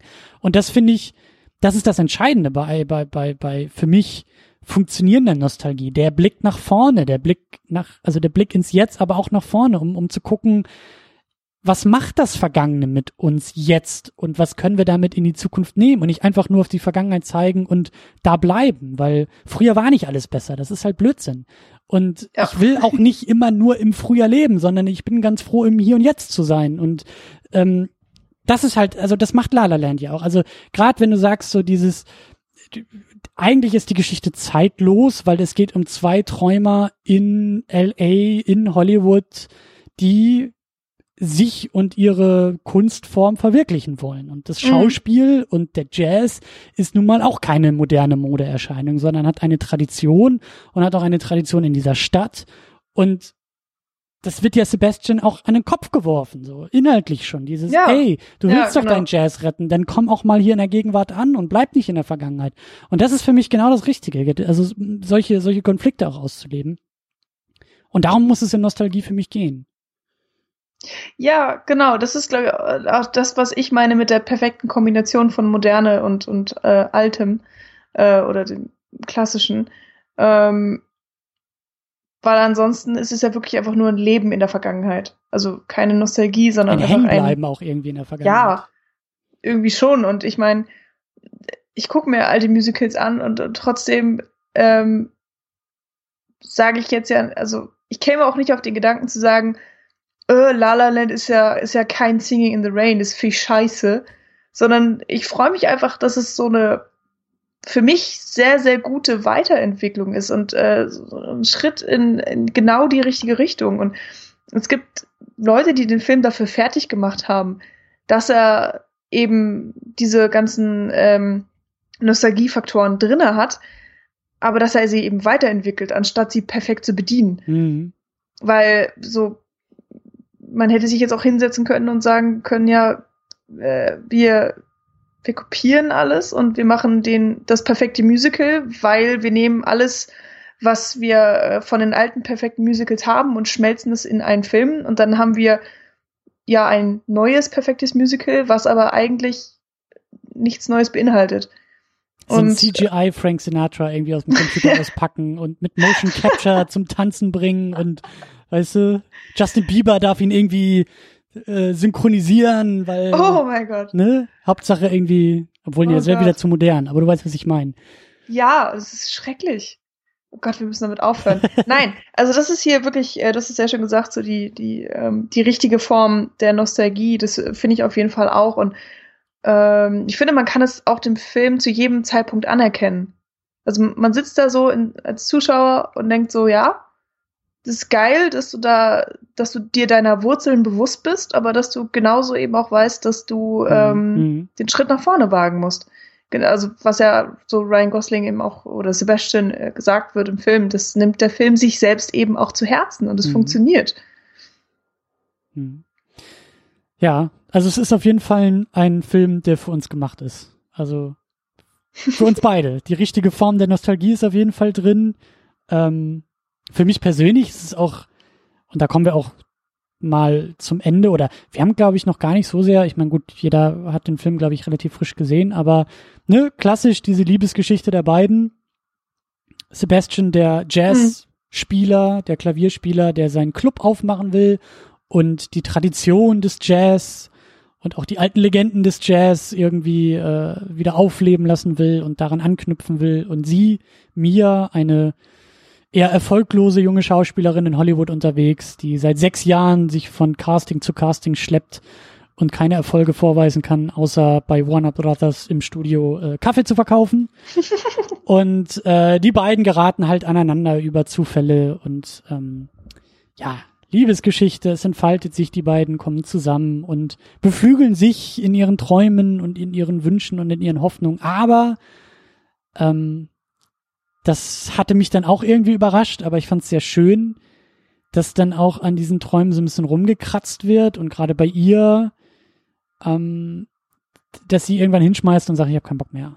So. Mm. Bei ihm geht's ja auch eher dann also ich fand dieses Gespräch auch einfach so geil, als die beiden, da sind sie schon irgendwie ein paar Monate zusammen und er hat halt eben diesen Plattenvertrag unterschrieben, um in irgendeiner äh, Band mitzuspielen und so wirklich glücklich ist er auch nicht, aber immerhin, mm. ne, er ist angekommen, er hat irgendwie Kohle und er reist viel rum und äh, dann streiten die beiden sich halt, dass sie ihm vorwirft, so, du, du hast ja eigentlich deinen Traum so ein bisschen verloren. Du machst zwar jetzt was und du machst was mit Musik, aber dein Traum war doch der Club und war diese, diese alte Form des Jazz und du wolltest doch so wie früher und so.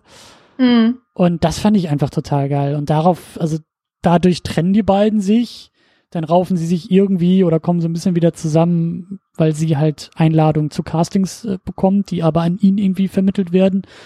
Lange Rede, kurzer Sinn, er steht bei ihr vor der Tür und fährt sie zum Casting und dann, dann springt der Film erstmal. Aber bis dahin so dieses, das ist für mich halt, das ist, das, das ist für mich die schöne, schöne, ehrliche irgendwo Liebesgeschichte, die halt eben nicht Ryan Gosling hat auch in diesem Notebook mitgespielt, irgendwie da, wo. wo in diesem Notebook, das spricht aber auch schon Bände. Naja, wir haben ihn halt auch in der Sendung mal besprochen. Das war irgendwie, ich weiß gar nicht warum, ich glaube, weil Valentinstag war und Tamin und ich gesagt haben, wir machen jetzt auch mal so diese Liebesnummern irgendwie mit.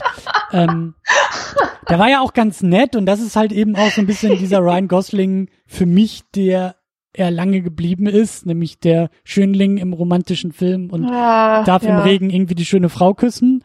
Und mhm. Das macht La La Land aber auch nicht so ganz. Also, ja, er ist kitschig. Das darf man auch nicht außer ja. Acht lassen. Aber für mich auch irgendwie in den richtigen Momenten und auch über die richtige Form kitschig. Hm. Ja, ich, ich weiß gar nicht, ähm, kitschig ist es nicht unbedingt das erste Wort, was mir so, glaube ich, eingefallen wäre, aber ich, ähm, also stimmt auf jeden Fall auch.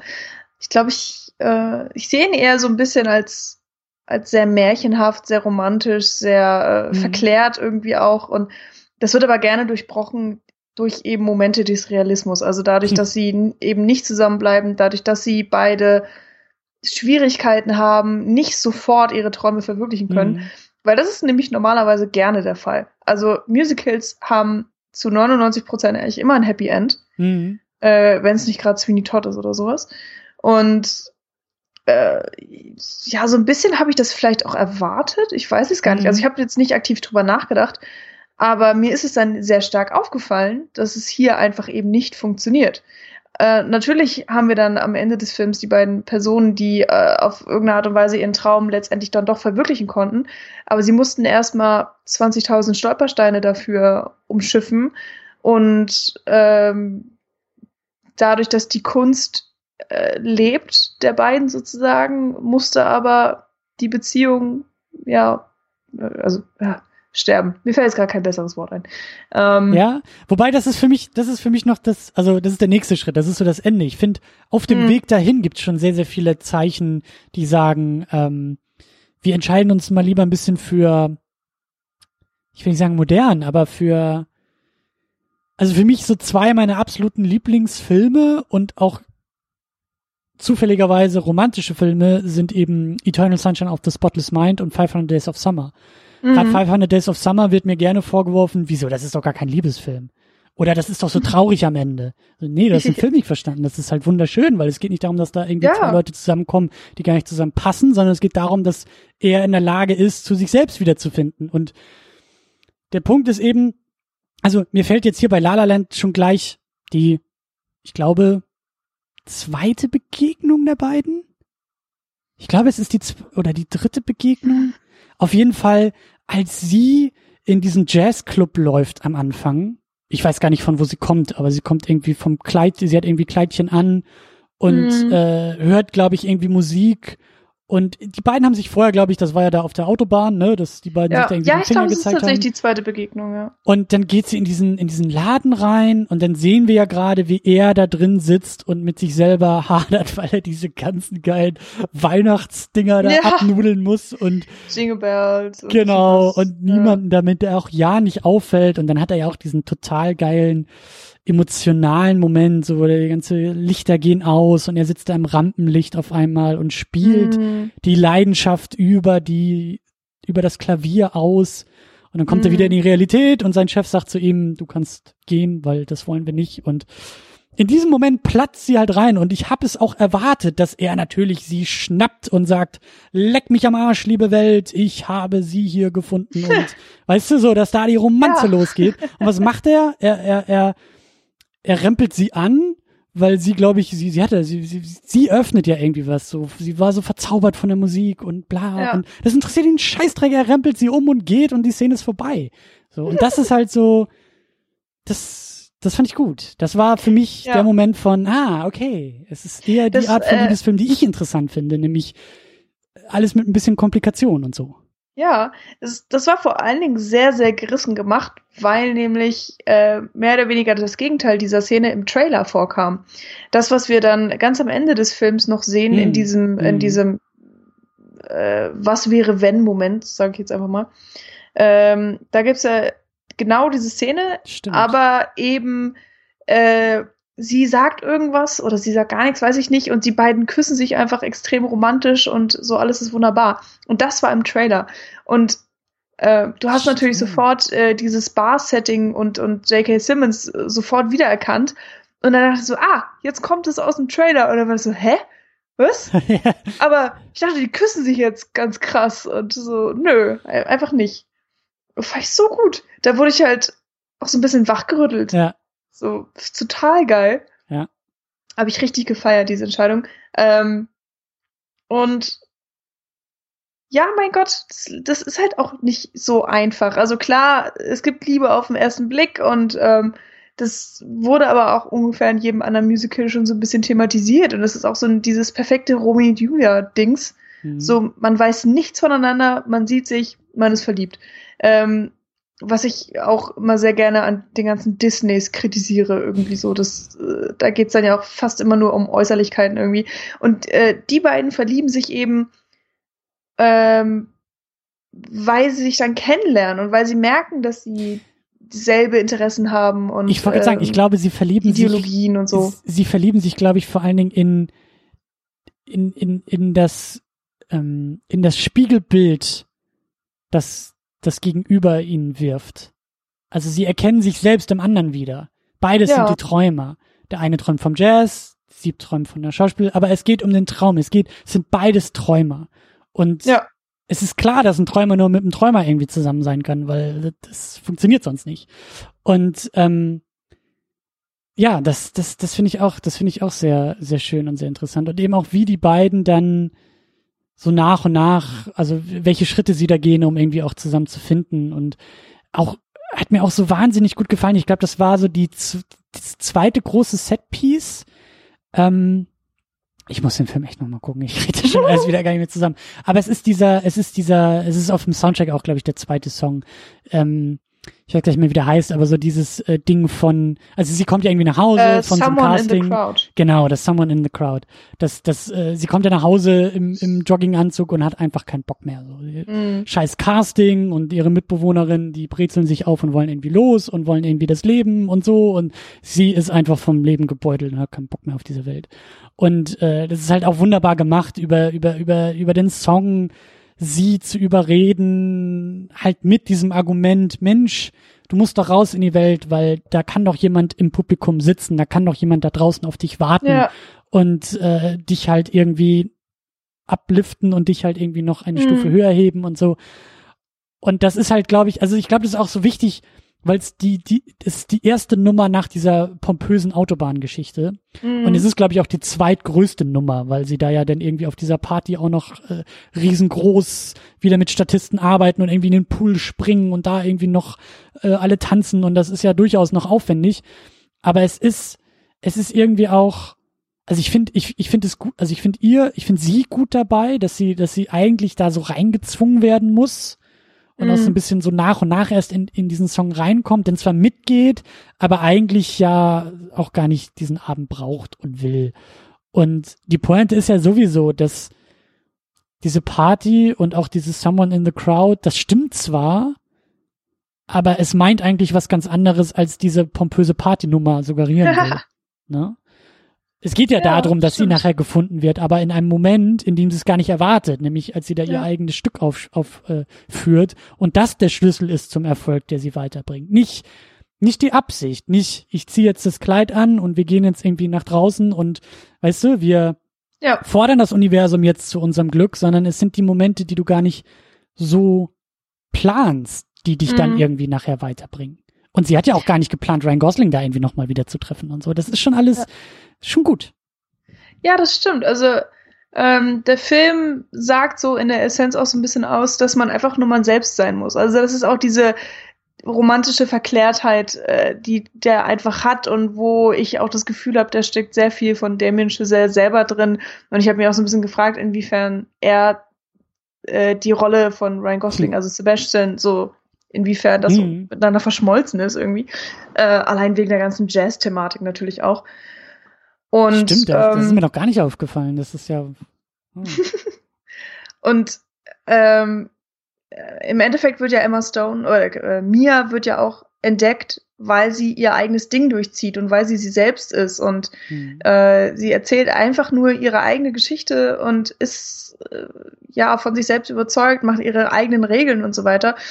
Und genau das macht sie dann ja am Ende bei dem Lied auch, also diese Audition, Hm. also so heißt ja das Lied und die Szene ist es ja an sich auch Hm. weil sie ähm, Mhm. zum allerersten Mal nicht irgendetwas aus einem Drehbuch Stimmt. vorstellt, äh, sondern ihr wird gesagt, ja, okay, mach doch mal was. So, du hast freie Hand, erzähl uns irgendwas und, und äh, überzeug uns davon, dass wir dich als Schauspielerin haben wollen. Und dann erzählt sie ja die Geschichte ihrer Tante, wie sie überhaupt zum Schauspielen kam und warum sie das alles angefangen hat und wie sie da in die Szene gesprungen ist. Und Hm.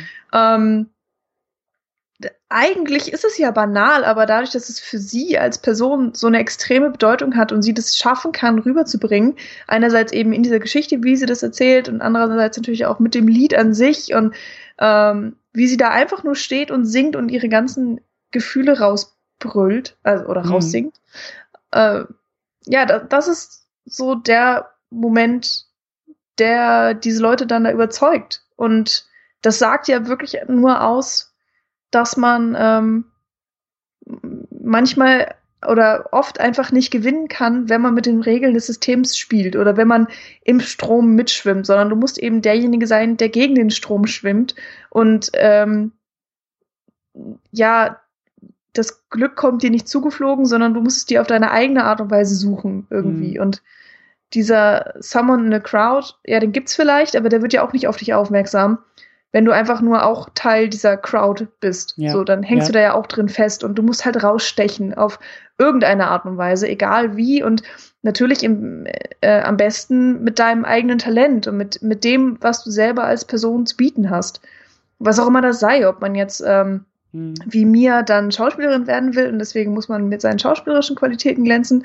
Aber man kann das ja natürlich auch auf alles Mögliche beziehen und deswegen funktioniert der Film für mich eben auch so gut, weil ich das logischerweise dann auch alles sofort auf mich bezogen habe und auf die Träume, die ich verwirklichen möchte und äh, was jetzt, was ich jetzt gerade alles zurückstecke und so weiter und so fort und was, was eben nicht funktioniert und äh, ja, das ist alles so, es ist halt so schön und so verklärt und es ist das, was Film ja irgendwie auch sein möchte oder will. Also für mich, ja. für mich ist eben auch genau das Film, dieses äh, Verschwinden in andere Welten, wo irgendwie alles möglich zu sein scheint und Filme, die dir Inspiration geben und Hoffnung und äh, die dir äh, einerseits äh, hat es mit der Realität nichts zu tun. Es ist ja ein komplett fiktionales Werk und es würde mhm. im echten Leben nie passieren, aber es gibt dir das Gefühl, dass es doch passieren kann. So, alles ist möglich und du musst nur so ein bisschen rausstechen und deine größten Träume können wahr werden irgendwie. Deshalb, ähm, deshalb war ich ja so fertig, als ich aus dem Kino kam, aus diesem bunten, tollen, schönen, märchenhaften LA zurückgeworfen ins kalte, matschige, graue Berlin.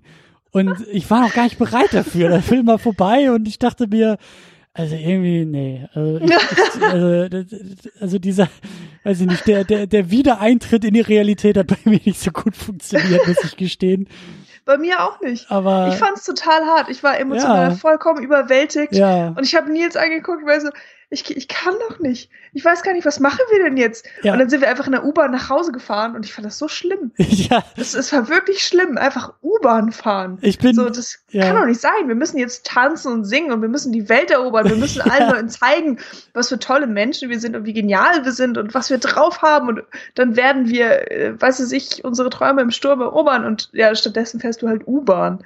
Ja. Das ist so, Gott. Ja, ich bin, falsch. Ich bin im Schnee durch, durch Berlin spaziert und ich habe diesen City of Stars auch nicht aus dem Kopf gekriegt. Ich bin pfeifend oh. durch, durch die Stadt. Das, das, also, ähm, auch ein Wahnsinnssong. Also auch Total ja. geil. Auch schön, dass sie ihn öfter aufgreifen. Und auch an dieser Stelle, ich meine, gut, ihr habt den Film jetzt schon geguckt, wenn ihr das hier irgendwie hört, aber wenn ihr ihn auch nochmal gucken wollt, ihr müsst auch wirklich die Credits komplett mitnehmen. Ich finde, am Ende summt sie ja nochmal den City of mhm. Stars mhm. über das Klavier. Ist auch total schön. Also das ist, äh, ja. Ähm, aber gut, ich will nochmal zurückrudern, denn du hast da ganz, ganz viele Sachen gesagt und auch ganz tolle Sachen und da, da, da, da, da öffnen wir jetzt auch nochmal unsere kleinen äh, süßen Herzchen, denn ähm, ich muss dich leider enttäuschen, denn der Film ist eigentlich gar nicht über dich gemacht, sondern der ist über mich gemacht. Oh, Christian. Also ich hatte nämlich den Eindruck, also der ist wahrscheinlich über uns alle gemacht, ja, aber ich bin wirklich aus dem Kino und dachte, also der Film ist nicht nur für mich, der ist halt über mich. Also das ist. Du bist eigentlich Ryan Gosling. Ich bin eigentlich Damien Chazelle, ist glaube ich das Problem. Ich muss so. mit dem Mann mal irgendwie, weil wenn er jetzt Ryan Gosling ist, dann, also, aber das Prinzip, so dieses, Also, weil du dich ja auch voll da drin wiedergefunden hast, ne? Ich meine, ja, es müssen wir auch ein bisschen noch auseinanderfrickeln, finde ich, weil der Film sehr, und das ist für mich auch so die Krux der ganzen Sache, die ich glaube ich auch noch nicht so ganz entschlüsselt habe. Worum, was, was, was will mir der Film eigentlich sagen? Also erstmal haben wir diese beiden Träume.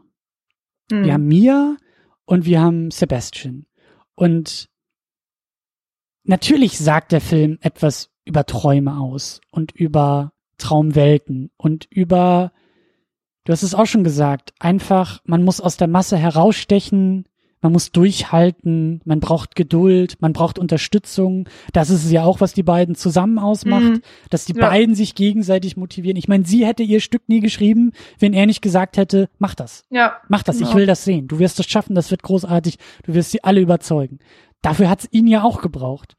Und sie hätte ihn, glaube ich, auch nicht. Also bei ihm ist es vielleicht ein bisschen schwieriger, aber sie war auch wichtig für das, was mit ihm passiert ist. Er fühlt sich von ihr erstmals dazu ich will nicht sagen gedrängt, aber er sagt ihr ja, du wolltest doch, dass ich in diese Band gehe. Mhm. Also egal, ob sie es wollte oder nicht, aber er fühlt es so. Also ist sie mit dafür verantwortlich, dass er erstmal in die Band reingeht. Mhm. Gleichzeitig aber auch, dass, sie- dass er wieder rausgeht. Also auch da, ne, wir haben ja diesen Zeitsprung, das Ende, die beiden, die dann eben fünf Jahre später getrennte Leben leben, komplett eigene Leben leben, aber ihre Träume verwirklicht haben. Und dann mit dieser wundervollen, also da war ja wirklich vorbei. Also da hätte man mich auch sofort einweisen können. Aber als sie auf einmal da in seinem Club landet, der genau das gleiche Logo hat, was sie ihm da damals aufgemalt hat. Und dieses, Ja, dieser wundervolle. Moment, als Mhm. die beiden über seine Musik und über dieses Was wäre wenn Szenario zurückgeworfen werden in die gemeinsame Zeit. Also das ist, ich weiß bis heute nicht, was da mit mir passiert ist, aber es war wunderschön und da wieder rausgerissen zu werden.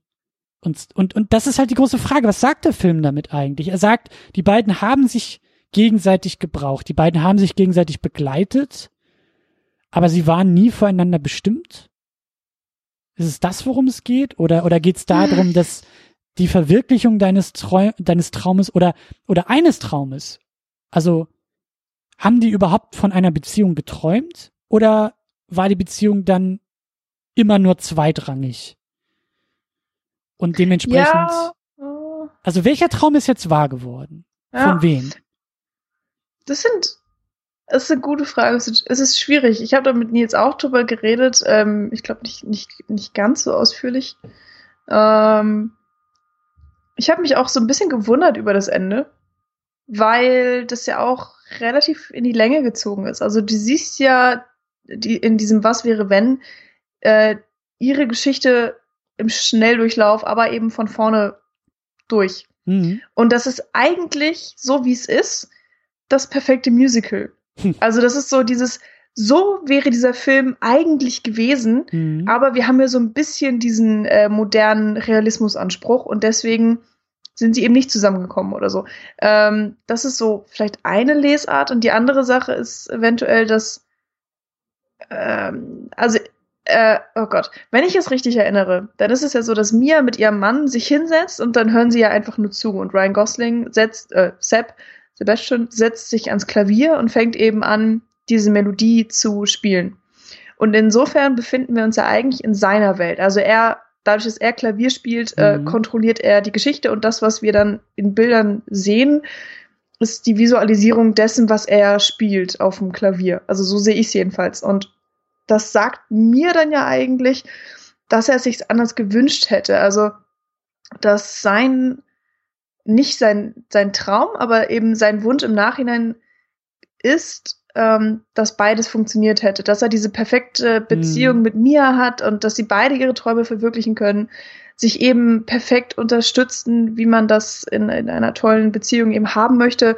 Und es letztendlich dazu führt, ähm, dass er ja sein Restaurant kriegt, mit dem er Erfolg hat, und sie ihre Schauspielerbeziehung, mit, mit dem, der sie eben Erfolg hat. Und Mhm. ähm, dadurch hat es auch für mich äh, etwas Trauriges, also dieses Ende, weil Absolut. man ja einfach mitgekriegt hat schon im Vorfeld, ja, es hat halt nicht funktioniert. Absolut. So, so mich- schön es auch gewesen wäre. Für mich ist aber diese Fantasie, ich meine, wir sind beide Filmwissenschaftler, ja, da, da, da sind wir jetzt, da sind wir jetzt zu Hause. Wir würden jetzt eigentlich, glaube ich, Frame by Frame durchgehen und über jeden einzelnen Schnitt noch irgendwie diskutieren, wenn wir es könnten. Oh, ja. Aber ich glaube, also ich kann mich nämlich dran erinnern, dass zum Beispiel ein Teil dieser Fantasie, also wenn wir jetzt so von Erzähler, ne, und wer kann jetzt Mhm. überhaupt dieses Bild konstruieren mit dem Wissen aus bla bla bla. Ein Bild ist, dass die beiden zu Hause sind, ein, ein, ein, ein Kind bei einem Kindermädchen lassen und aus der Tür flüchten. Genau Mhm. oder so ähnlich, wie sie es tatsächlich in der in Anführungszeichen Filmrealität vorher mit ihrem Mann und ihrer Tochter gemacht Mhm. hat. Ich bin mir jetzt nicht ganz sicher, ob es auch das gleiche Kind war oder ob da irgendwie noch vielleicht ein Indiz ist. Aber für mich war es eher so, dass in dieser Fantasie, die da aufgemacht wird, also das, die Fantasie wird, wird von beiden getragen. Er Mhm. stimmt sie an, aber beide über den Blick, über das, über das Anerkennen des Gegenübers in diesem Moment bauen sie sich, glaube ich, beide diese Fantasie auf oder spielen beide, jeder für sich natürlich oder in einer Ideenwelt zusammen bauen sie dieses, dieses Bild auf. Sie gehen beide Mhm. durch, ach ja, da war ja damals was. Und haben Aber beide ist das das Wissen. einfach dieser gemeinsame Traum. Vielleicht ist die Genau. Aussage so ein bisschen, ähm, dass sie sich zu sehr auf ihren individuellen Traum konzentriert haben und Genau. deswegen der gemeinsame Traum zerplatzt ist. Ganz genau, darum, darum geht's für mich irgendwie. Und deswegen, ich liebe auch einfach, ach, das ist so schön gemacht, wie die beiden dann am Ende sich einfach nur zunicken, anschauen und dann auseinandergehen und beide wieder in ihre eigenen Welten Oh. zurückkehren. Ja, natürlich. Aber das, weißt du, das ist für Oh. mich halt, das ist für mich eine romantische Geschichte. Das ist für mich, es Ja. muss halt immer so bittersweet sein bei mir. Es ist einfach Ja. nur strahlend schön ist irgendwie, das ist mir zu Langweilig. Einfach. Ja, da, da, davon kriege ich Karies. Das ist mir zu süß. Ähm, Ja. aber das funktioniert halt so gut bei denen. Das ist irgendwie, sie sind, sie teilen diesen Moment noch einmal, indem sie Mhm. durchspielen, was hätte sein können. Aber dann werden die beiden ja zurückgeworfen und merken, naja, es ist ja nun auch nicht alles schlecht und es war eine Mhm. schöne Zeit, die wir hatten. Aber also für mich ist es der ultimative, der ultimative Abschluss dieser Geschichte, dass Ja. die beiden einfach merken, es ist So ist traurig, es ist Aber es hat schade, nicht sollen sein. aber es ist richtig so. Mhm. Und sowas zu können, ist halt auch verdammt schwer. Also, also solche Geschichten kennt vielleicht jeder auch aus eigener Erfahrung, ja, wie schwer es ist, auch irgendwie loszulassen und andere Menschen auch irgendwie gehen zu lassen, ähm, weil man merkt, unser Kapitel, unsere Geschichte ist hier vorbei. Mhm. Und das ist einfach, das ist, das ist wahnsinnig schön gemacht, aber eben immer noch so der Punkt, um nochmal zurückzurudern auf die Frage, um welchen Traum geht's hier eigentlich? Oder Träume oder, oder, ne? Weil Mhm.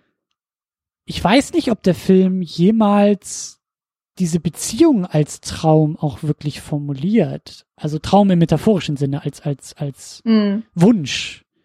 Ich glaube eigentlich nicht tatsächlich. Ich Also- weiß es nicht. Ich weiß es wirklich nicht. Sicht, ich freue mich auf die wiederholte Sichtung, Sichtung nennen, weil das sind so Sachen, da müsste ich jetzt nochmal den Film direkt verschauen.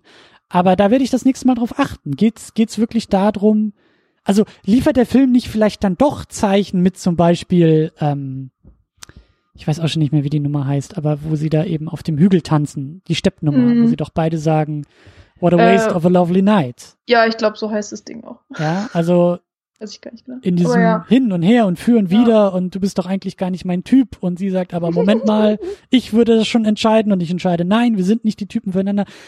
Das ist ja eigentlich ein süßes Hin und Her und wir wissen ja alle wie, ne, das gehört ja auch irgendwie dazu. Aber vielleicht ist der Film da ganz ehrlich bei sich und sagt uns und diesen beiden Figuren, es soll gar nicht sein mit euch. Mhm. Und Also, wenn Ja. man sich die Lieder da auch so ein bisschen anguckt, äh, ist es ja tatsächlich so, dass in City of Stars stimmt. geht's geht's schon darum, dass Ryan Goslings Charakter, also Sebastian, ich er glaube, fragt er, sich das wünscht, selber, ja. ja, er wünscht sich, glaube ich, schon äh, ein, eine eine Partnerin oder also einfach nicht mehr dieses, er möchte nicht alleine sein. Und ähm, Aber er fragt sich im Liedtext tatsächlich auch, ähm, ist das gerade der Start für etwas Neues, etwas Schönes? Oder ist das ein weiterer Traum, den ich mal wieder nicht in die Wirklichkeit holen kann? Ja. Also eigentlich nimmt er das ja auch schon vorweg. Eigentlich sieht er auch, Ja. wohin es sich entwickeln wird. genau. Und ähm, bei Mia Songs geht's tatsächlich eigentlich immer nur um sie, also oh Gott, das klingt böse, aber um sie selbst und ihre Karriere. Stimmt, ja. Und ähm, diese City of Stars wird dann ja eigentlich noch mal in, in diesem perfekten Duett, ähm, was ja übrigens auch live am Set aufgenommen wurde, ähm, dann äh, perfektioniert, weil Ryan Gosling diese City of Stars genauso anfängt, wie er es am Anfang des Films schon getan hat, wenn er da Mhm. äh, also beim ersten Mal läuft er ja alleine am Ufer rum und dann gibt es dieses ältere Pärchen, was dann anfängt zu tanzen, was auch wirklich eine wunderschöne Szene ist. Absolut. Ähm, und dann stimmt es eben irgendwann nochmal Klav am Klavier an in der gemeinsamen Wohnung. Und so, du weißt da ja gar nicht unbedingt, was jetzt auf dich zukommt. Du kennst das Lied ja eigentlich schon. Aber dann wird es ja abgeändert, dadurch, dass äh, Mia mit einstimmt und der Text sich dann ja auch verändert. Dann gibt's ja diese Bridge und also das ist das ganze Lied wird äh, komplett nochmal weiterentwickelt und äh, Stimmt, ich habe da auch noch gar nicht so drauf geachtet, auf, auch auf den Text. Ich weiß gar nicht, was sie da so sehr reinbringt in, in, in diese Äh, Abwandlung.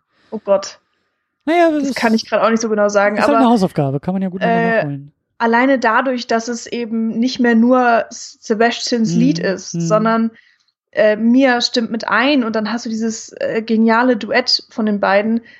Das, das sagt ja eigentlich schon aus, so, ja, es ist vielleicht doch deren beider Traum oder vielleicht ist der Traum für diesen Moment Wirklichkeit geworden. Ähm, es ist aber vielleicht kein Traum für die Ewigkeit. Mhm. So, weil irgendwas dann doch nicht perfekt stimmt oder, oder ja, der, der andere Traum, der Traum von der Karriere dann größer ist und äh, einnehmender als äh, die, der Traum der, der Beziehung von den beiden oder etwas in der Art. Was es auch noch mal doppelt schöner macht, dass sie in den Credits den Song nur noch summt. Hm. Das ist halt ein so geiles Bild, weil wir verlassen gerade die Filmwelt und wie gesagt, also ich bin wirklich summend nachher durch die Realität gelaufen, mhm. weil dieser Song einfach nicht aus meinem Kopf ging, weil der, weil der so einprägsam und so schön ist. Aber dass sie uns durch die Credits begleitet mit einem Summen, also das Summen suggeriert ja auch, also sie singt ja nicht mit.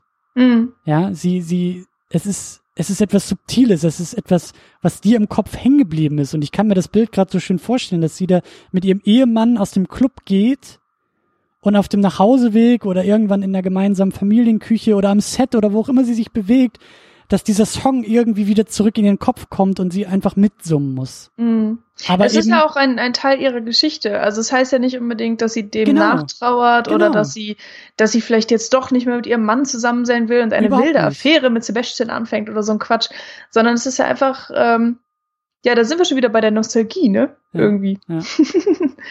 ihre Art von, von Nostalgie oder von äh, einem Erinnern des Vergangenen. Also einfach, dass, dass man sich dessen bewusst ist, was alles passiert ist und äh, zeigt vielleicht auch, dass sie ja ihre Wurzeln nie vergessen wird und auch ähm, Sebastians Rolle in der Verwirklichung ja. ihres Traums einfach nicht vergessen wird. Es ist irgendwie eine Anerkennung. Es ist ein, es ist ein, es ist ein, ja, weiter weiter tragen oder zumindest bei sich behalten der Vergangenheit. Aber äh, sie singt ja nicht mit. Es ist eben, also das Mitsingen wäre dann schon wieder zu viel. Es wäre dann schon, mhm. damit würde sie, würde sie das, glaube ich, zu stark machen. Aber so ist es halt, es ist halt irgendwie, ja.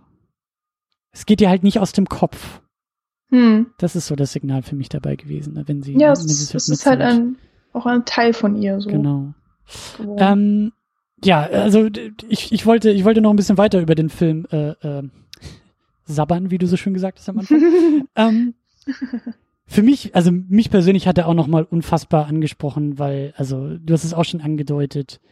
Ähm, ja, also ich bin auch ein Mensch, der seine Träume hat. Ich glaube, ich weiß nicht, ob, also wahrscheinlich hat jeder von uns irgendwie Träume, aber sich da drin wiederzufinden, im Träumen, im Moment des Träumens, ähm, das hat für mich wunderbar funktioniert in dem Film. Also überhaupt einfach dieses, da bin ich vielleicht auch noch jung genug und auch noch, also ich bin dabei, diesen Traum in Realität umzuwandeln. Ich arbeite an diesem Traum. Ich, ich, ich versuche mir mein Leben so zu gestalten, wie ich es mir immer schon erhofft und gewünscht hatte.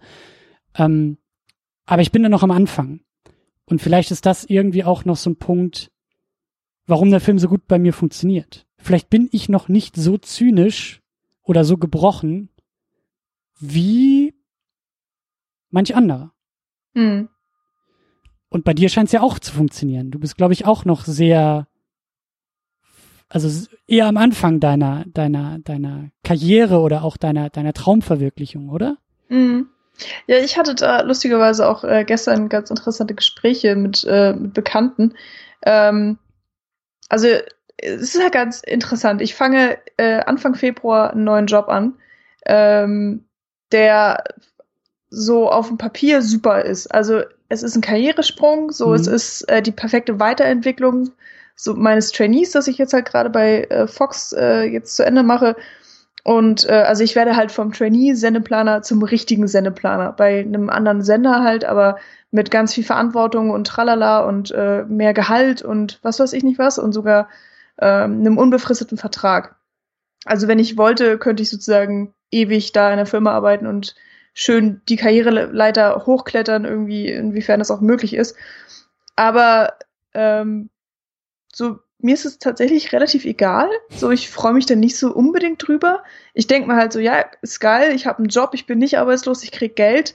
Aber mir ist es viel wichtiger, dass ich eben das Geld kriege, um dann an meinen tatsächlichen Wünschen irgendwie weiterzuarbeiten und irgendwie dann im Hintergrund Sachen zu spinnen, mhm. damit ich halt irgendwann kein Sendeplaner mehr bin. Äh, und ich sehe das immer sehr zwiegespalten, weil ich schon das Gefühl habe, dass ich mich mit dem Trainee und jetzt auch mit dem Job, den ich anfangen werde, auf eine Art in die falsche Richtung entwickle. Aber ich möchte es eben als Floß benutzen, sozusagen, ähm, obwohl, nee, falsche Metapher, egal. Also ich möchte es irgendwie benutzen. Du bist Sebastian. Um, du bist um letztendlich in die richtige Richtung zu kommen. Ja, der das vielleicht. Angebot für die Band ja. bekommt und sagt, das ist jetzt gerade der richtige Schritt, der mich aber noch woanders hinbringen soll. Ja. Es ist nicht, das kann gut sein. Es ist ja. nicht die Endstation, und es ist nicht das Maß aller Dinge, aber es ist äh, genau. Ein weiteres Kapitel, was sich hier auftut. Und ich habe das eben meinen Kollegen irgendwie so auch auf die Art erzählt, also meinen jetzigen Kollegen, nicht meine neuen Kollegen, die wissen das nicht und die hören auch hoffentlich nicht diesen Podcast. aber ähm, äh, die, die eine Kollegin war vollkommen, die war irgendwie entsetzt, weil sie meinte, du kannst es doch nicht so sehen, du musst das Leben positiv sehen und alles. Äh, alles kommt so, wie es kommen soll und du siehst das noch und danach äh, in, in einem Jahr, oh, es ist alles so super, aber du musst ja jetzt schon total positiv denken und alles ist toll. Und auch, dass du eine Fernbeziehung hast und das ähm, bla bla bla und München und überhaupt und alles ist super toll. Und ich saß da so, so, nee, ist es einfach nicht. Und es gibt einen Unterschied zwischen Positivdenken, äh, also einem, einem gesunden Optimismus und sich selber belügen. Und was bringt es denn, dass ich jetzt meine Karriere so in den Himmel lobe, so von wegen, yay, ich habe einen neuen Job und mich darin so verrenne, dass ich dann meine eigentlichen Träume ignoriere. Also das habe ich überhaupt nicht verstanden. Das fand ich auch sehr merkwürdig. Hm. Da konnten wir leider nicht mehr so drauf eingehen, weil sie hat sich halt voll in ihrem Ding verrannt. So von wegen, oh mein Gott, alles ist positiv und überhaupt, man, man darf sich nicht beschweren und man muss alles, was einem hm. im Leben geben, äh, was dir gegeben wird, musst du als Geschenk empfangen. Und das sehe ich einfach mal überhaupt nicht so, weil es ist nicht alles zuckersüß und kunterbunt und wunderschön. Und das, ähm, um jetzt wieder den Schwung zum Film zu schaffen, das ist, wird in La La Land irgendwie auch gezeigt, so, es ist nicht alles toll. Und man kann das ja auch so annehmen, aber das heißt ja nicht, dass man daran zerbrechen muss, sondern man kann daran ja auch genauso gut wachsen und ähm, sich immer noch weiterentwickeln. Und ich bin gerade in einem in einer Phase meines Lebens, wo ich meine Träume so ein bisschen halt hinten anstelle, aber ich verliere sie ja nicht aus dem Blick, sondern mhm. ich mache erstmal was anderes, um dann wieder drauf zurückzukommen. So. Oder eben auch mir den Weg dahin zu bahnen, dass ich irgendwann mal überhaupt meine Träume verwirklichen kann. Aber ich bin mir eben auch einfach bewusst, dass es jetzt gerade nicht funktioniert. Aus ganz so realistischen Gründen. Irgendwie. Es ist, das zeigt der Film ja auch. Das Träumen ist immer auch ein ein Kampf mit sich selbst und mit dem Traum und mit der Wirklichkeit. Also, ja.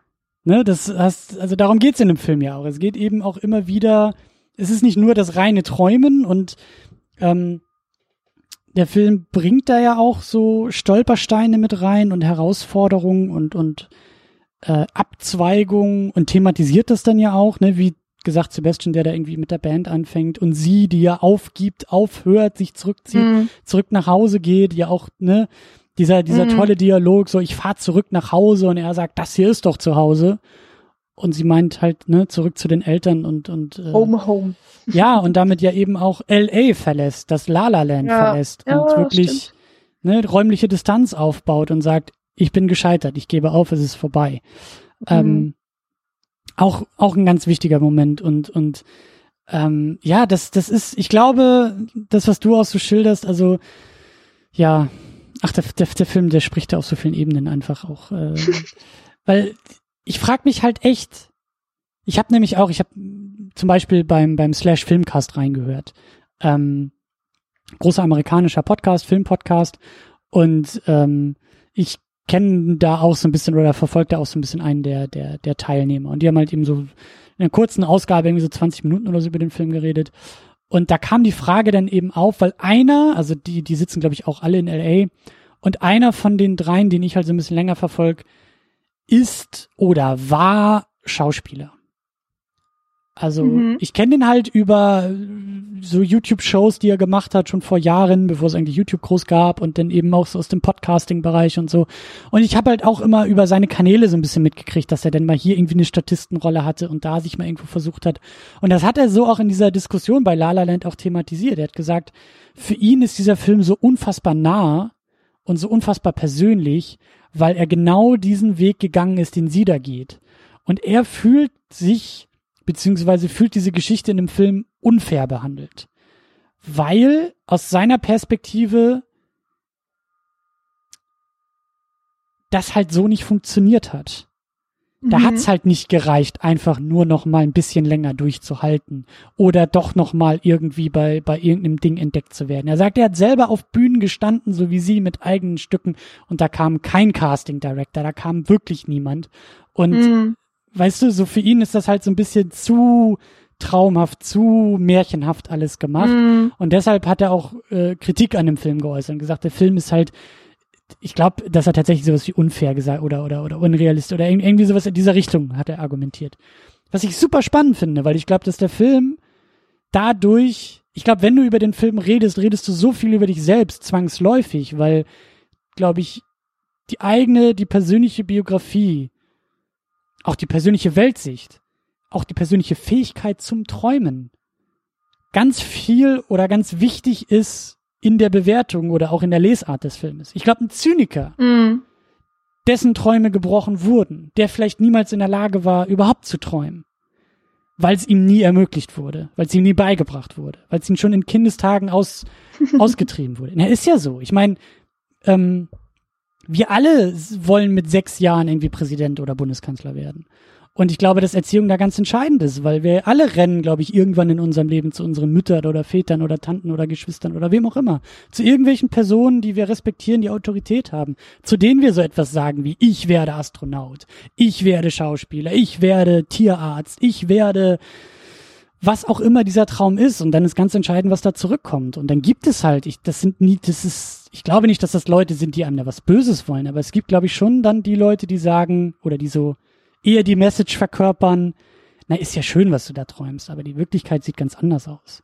Und dann Mhm. gibt's die Leute, die sagen, natürlich wirst du Bundeskanzler, natürlich wirst du mit deinen sieben Jahren der erste, weiß ich nicht, Dreiarmige auf dem Mond. Ja, das ist natürlich, wenn du das willst, dann kannst du das auch schaffen. So. Und das ist Mhm. halt, das ist irgendwo, das ist auch die Message des Filmes. Der Film sagt doch im Kern, natürlich kannst du es schaffen. Wenn du es willst und wenn du leidest Mhm. und wenn du liebst und wenn du hoffst und wenn du wieder aufstehst. Ja, das ist ja auch immer wieder so dieser amerikanische Traum. Absolut. So. Ich bin, ich bin da ein bisschen bei dem Slash Filmcast, dass ich sag, vielleicht fehlt da tatsächlich, und da rekurriere ich dann wieder so ein bisschen auf Damien Chazelle und sag, der zweite, dritte Film, weiß ich nicht, was er da sagen wollte, ob er das auch übersehen hat oder so. Aber es fehlt vielleicht dann doch noch ein bisschen, also wie, dieser Zeitsprung ist so groß. Dieses, wir springen fünf Jahre weiter und er sagt uns damit nicht, was dann schlussendlich doch gefehlt hat. Also was der Schlüssel Mhm. war. Ja, bei ihr ist es diese eine Audition. Wahrscheinlich. Maybe.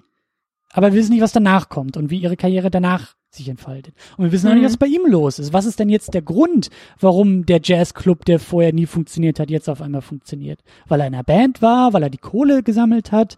Mhm. Wir wissen es nicht. Das sagt uns der Film nicht, das will uns der Film auch nicht sagen. Aber vielleicht hätte das noch so ein bisschen abgerundet, dass man wirklich gesehen hätte, vielleicht, und das ist dann natürlich auch so das klassische Drehbuchding, vielleicht das, also wir sehen auch nicht, wie die beiden über sich hinauswachsen, wo dieses transformative Element ist von, weißt du, zweimal, Ja. dreimal die Knie aufgeschlagen und beim vierten Fall merken wir, ah, es geht nicht darum, wieder aufzustehen, sondern es geht darum, was zu lernen oder, weißt du, das, das fehlt dem Film. Kann man dem Film auch kritisieren, finde ich. Kann man ihm auch vorwerfen. Mhm. Aber wie gesagt, ich glaube, so im Kern geht's auch irgendwo darum, ich glaube, der Film fragt dich dadurch auch, was bist du? Bist du Träumer oder bist du oder bist du schon gescheitert? Wer, wer, wo, wo positionierst du dich da? Bist du, ne? Bist du so wie sie zu Hause wieder gelandet und nie wieder aufgestanden? Oder bist du so einer wie Sebastian, der, der immer sagt, es wird großartig, ich glaube daran, das wird alles toll. So. Und das, das finde ich Ja, toll es, bei dem es, Film. Äh, es gibt auch noch die dritte Variante, die, die Leute, die gar nicht träumen mussten, weil sie einfach durch Glück oder was auch immer alles kriegen, was sie wollen. Also die, denen einfach, äh, die, die keine Steine im Weg äh, hatten. mangelt. Genau. Und äh, die einfach ähm, vielleicht auch keine großen Niederlagen kennen und keine Mhm. Rückschritte Mhm. und keine ver großartigen Verluste, sondern die einfach, ja, deren Lebensweg so glatt läuft, ähm, dass sie dieses Träumen gar nicht wirklich kennen. Äh, die finde ich gibt's auch noch.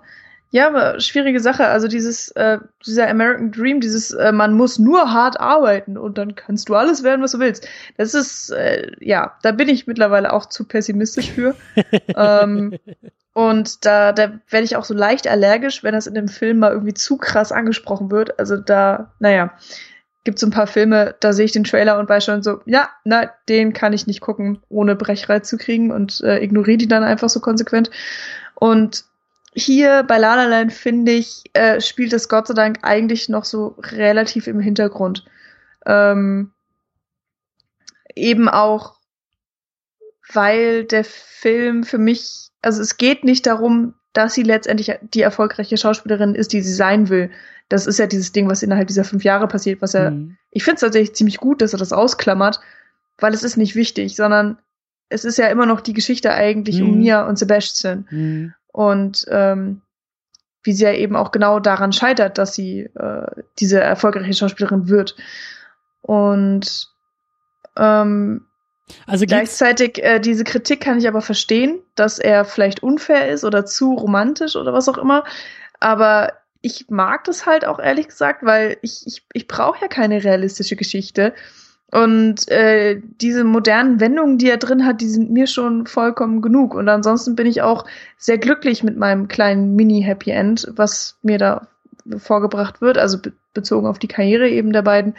Ähm, das kann ich sehr gut annehmen, weil alle anderen Musicals, die man sieht, die sind halt noch viel, viel kitschiger und noch viel romantischer.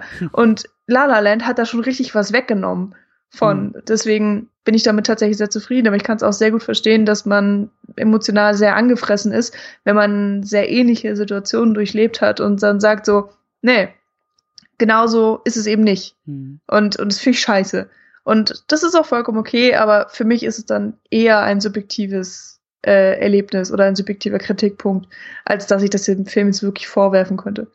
Ich glaube auch, und deshalb bin ich so froh, dass diese Diskussion, also sie hat mir jetzt schon eine Menge gebracht, weil ich glaube, dass der Film dadurch, durch das Weglassen dieser fünf Jahre und damit ja deutlich zeigt, es geht hier nicht um, die, um, um, um, um, um den Trick, um die geheime Mhm. Formel, um das richtige ähm, Wissen oder Können, um sein Traum Oder zu das. Quäntchen Glück, Genau, da, das, manchmal. genau da, darum geht's nicht. Es geht nicht darum, diese Formel aufzulösen, die, die Erfolgsformel aufzulösen. Es geht darum, dass der Film sagen will, dass Träumen und auch das Verwirklichen im Idealfall, aber egal, das Träumen selbst ähm, einen Preis hat.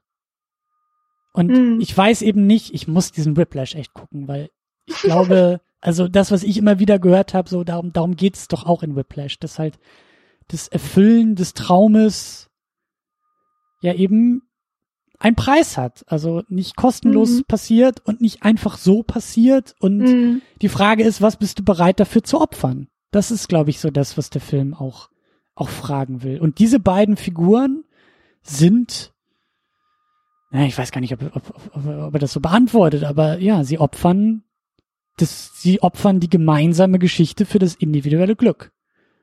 Ja, ich glaube auch. Das ja. zeigt er uns da am Ende mit dieser, mit diesem ganzen, mit dieser ganzen Fantasiegeschichte nochmal und was wäre wenn und das ist auch interessant, weil ich glaube auch nicht, dass er da irgendwie großartig bewertet oder abwertet oder aufwertet, dass er irgendwie sagt, äh, ne, das eine ist deutlich dem anderen vorzuziehen, sondern dieses dieses bittersüße, das schwingt ja da auch am Ende mit, wenn sich diese be- beiden Blicke treffen und beide einfach nur über Blick kommunizieren und so viel damit sagen und sagen, war nicht alles schlecht, jetzt ist aber auch nicht alles schlecht und Mhm. ne, also ja, dass es halt eben kein klares Gut und Schlecht dabei gibt, ne? Es ist ja, Ja. eben nicht so, dass ähm, ja, es wird alles gut, aber es ist trotzdem nicht alles gut am Ende des Films. Ja, das stimmt. Oh Mann, Oh, was für eine Sitzung hier, echt. ja. Ist auch so schade. Ich wollte ja eigentlich, ähm, das habe ich jetzt auch gar nicht erzählt, aber ich wollte für, für diesen Podcast nochmal schauen und wollte nochmal ins Kino. Na, jetzt aber, wa? Und äh, ja, jetzt, spätestens jetzt muss ich wirklich dringend nochmal. Und äh, ich wollte halt nicht alleine.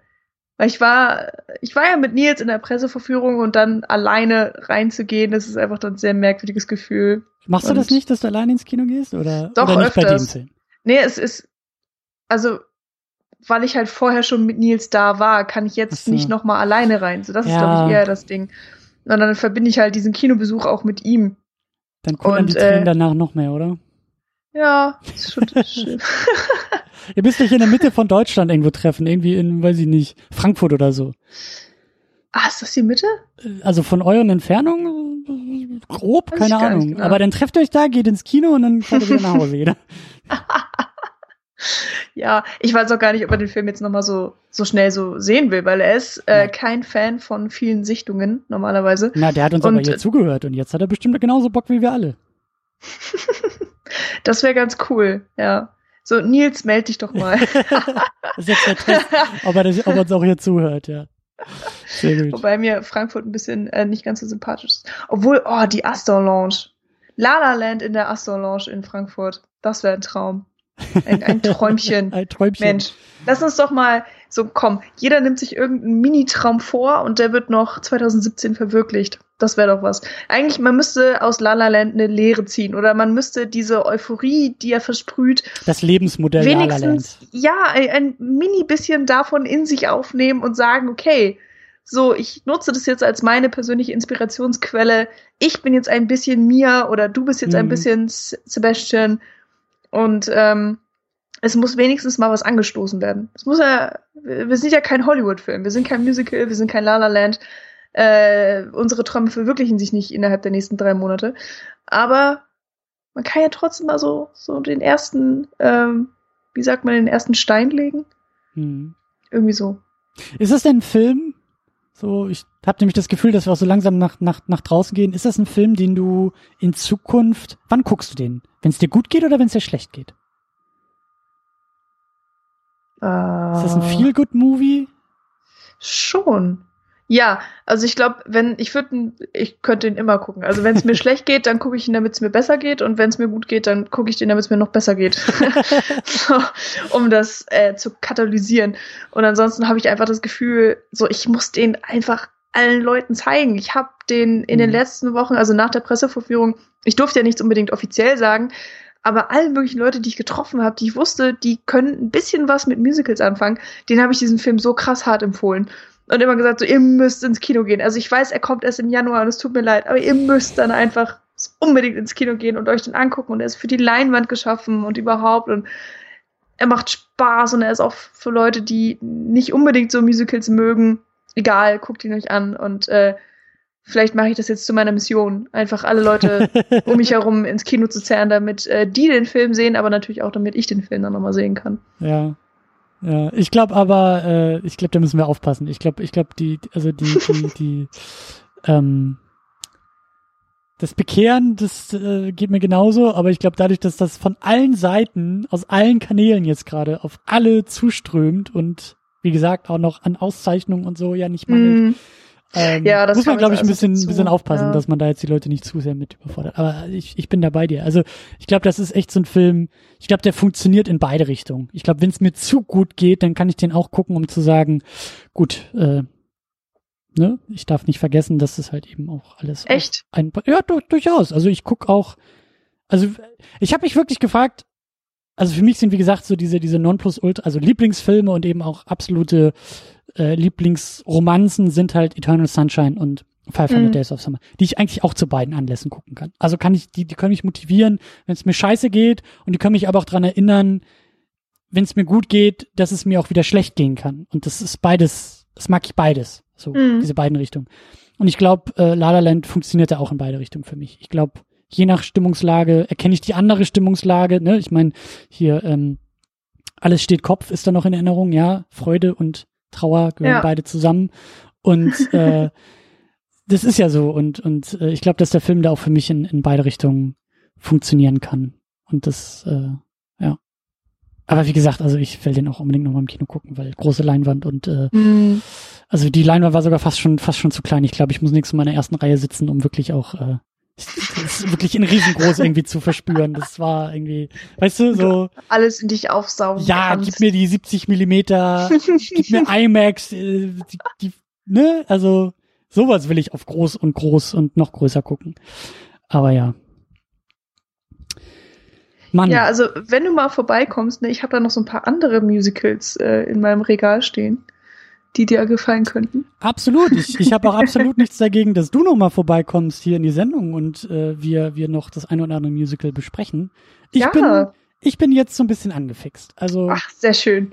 Sehr gut. die Neugier ist geweckt. ich möchte vor allen Dingen irgendwie so ein, so ein, so ein klassisches Musical echt noch mal gucken, was auch immer das ist, was auch immer das sein kann. Aber irgendwie so ein Referenzpunkt. Ja, die Neugier auch so ein bisschen in die Filmhistorie ist da geweckt. Und äh, ja, vielleicht, vielleicht machen wir das einfach das nächste Mal. Ja, würde mich freuen. Also ich, ich, ich habe das Gefühl, manchmal muss ich mich so ein bisschen rechtfertigen. Also ich mag auch andere Sachen als Musicals. so. ich habe ich hab zwar sehr viele Musicals in meinem Regal stehen, aber äh, ich begeistere mich für durchaus sehr viel. Ähm, heute, ich fand es sehr schön, dass ich dem jetzt aber mal frönen durfte und dass mir Damien Chazelle diesen wunderbaren Film gegeben hat, der Gott sei Dank auch gesellschaftlich anerkannt ist. Sonst, man muss sich immer schämen dafür, dass man sagt, man ist Musical-Fan. Und ich habe das Gefühl, jetzt ist so ein bisschen vielleicht der Wendepunkt erreicht. Jetzt ist Musical gesellschaftlich anerkannt und er hat Preise gewonnen und er ist einer der Favoriten für die Oscars in bestimmten Kategorien mittlerweile. Und so, ich kann das jetzt sagen. Ich kann mich über diesen Film freuen und ich kann den Leuten sagen, geht da auch rein, er ist geil und die geben mir recht und sagen, ja, Mensch, guck mal. so, ich wusste gar nicht, dass ich Musicals mag. Also so, so ähnlich wie du jetzt halt auch so auf eine Art. Hm. Ähm, und das ist irgendwie cool. Ich habe das Gefühl, da, da bewegt sich was. Es ist vielleicht so eine Art Revival, was da rauskommt und was in eine ganz andere Richtung geht als die ganzen blöden Musical-Filme, die man so vorher hatte. Sowas wie äh, ähm, Sing, wie heißt der jetzt, dieser Animationsfilm mit den Mhm. singenden Tieren da. Hm. Sing, Sing heißt er, Sing. glaube ich, oder so. Einfach nur ein Sing? Ich glaube ja. na, toll. Oder zumindest ist das so auf diesen großen Plakaten überall hier irgendwie in Berlin. Ja. Ich weiß nicht, ob das nur da irgendwie Slogan ist oder keine Ahnung. So wie Live Die Repeat und dann irgendwann dann, Ja, ja. wie der Film noch? ja, Sing einfach, ja, stimmt, ja, genau. Ähm, naja, aber das sind, das sind halt eigentlich keine Musicals. Das sind einfach nur irgendein Musikquatsch, der da zusammen gedacht wird. Und jetzt mit La La Land geht das alles wieder in die richtige Richtung. Und die, die richtigen Musicals erobern wieder die, die Kinoleinwand und die Filmwelt. Und Also könnte man sagen, könnte man sagen, La La Land ist der Dark Knight der Musicals.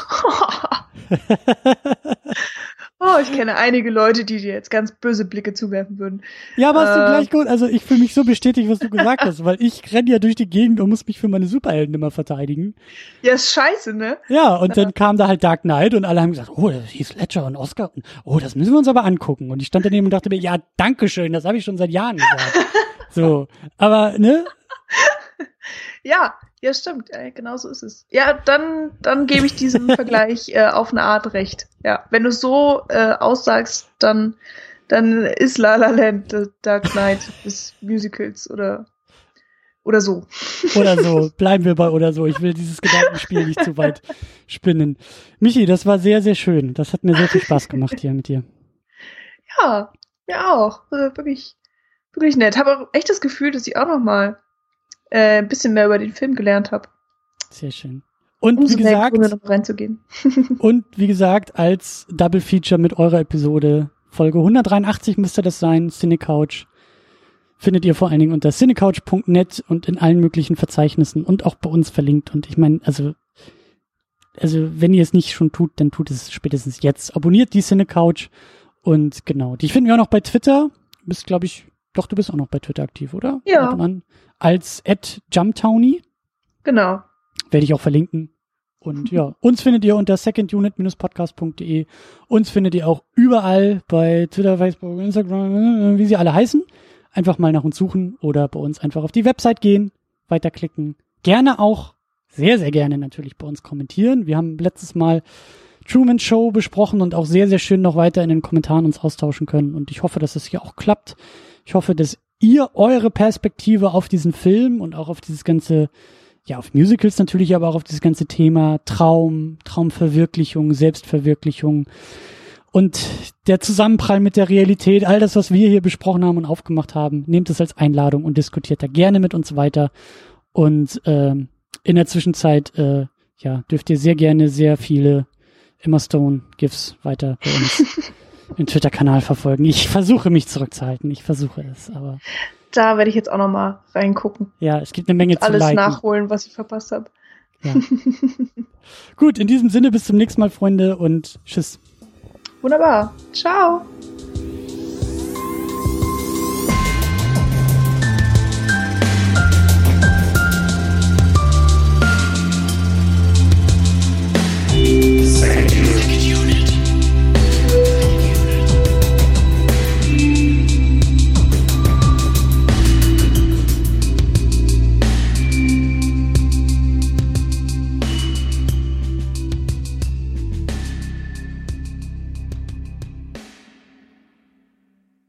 Die Second Unit ist das Ergebnis harter Arbeit. Der Podcast kostet Zeit, er kostet Energie, er kostet Geld. Deshalb könnt ihr unsere Arbeit auf Patreon und auf Steady unterstützen. Viele, viele wunderbare Menschen machen das bereits. Jonas Mapace, Rochus Wolf, Alex, James Vermont, Cedric Schmidt, Michi W., Jan Reppin, Fabian Yu und Matthias Denecke. Darüber hinaus könnt ihr auch das Second Unit Premium Paket abonnieren. Das kostet 5 Dollar bei Patreon oder 5 Euro bei Steady. Second Unit Premium gibt euch einen Blick hinter die Kulissen. In der State of the Unit erzähle ich euch einmal im Monat, was hinter den Kulissen geplant wird, was gerade so abgeht und was in den nächsten Wochen ansteht. Das gibt's einmal als Video, das gibt's auch als Audio. Darüber hinaus erhaltet ihr im Premium-Paket Zugang zu den Livestreams.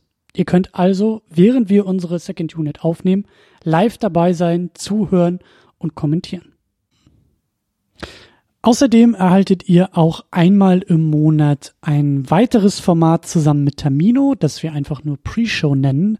In diesem Format plappern wir uns ein wenig warm für die eigentliche Sendung und reden über alle möglichen Dinge, sehr oft auch filmspezifisch, aber auch Dinge, die uns im Alltag nerven oder erfreuen. Viele wunderbare Menschen nutzen bereits das Premium-Paket. Das sind Tahiti Su, Sultan of Swing, Markus Heimitschlager, David X. Noack, Florian Primel, Stefan Gianferrari, Stefan Druwe, Rike The Midlist, Playstar, Christian Schmickler, Jota, Steve Geiler, Ulf P., Inge, Stefan Manken, Jan, Timo Gerdau, Alucard, Nils Otte, Christopher und Frank, Anna Gerke, Dom Karnitsch, Christiane Attich, Lars Rühmann, Sonja Bethge-Jele, Sebastian, Anne-Kathrin Pache-Wilke und Erik Mülling.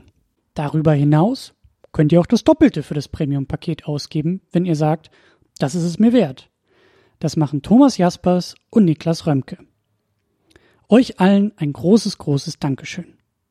Wenn du die Second Unit auch unterstützen möchtest, dann kannst du das unter patreon.com slash secondunit oder steadyhq.com slash secondunit tun. Vielen Dank.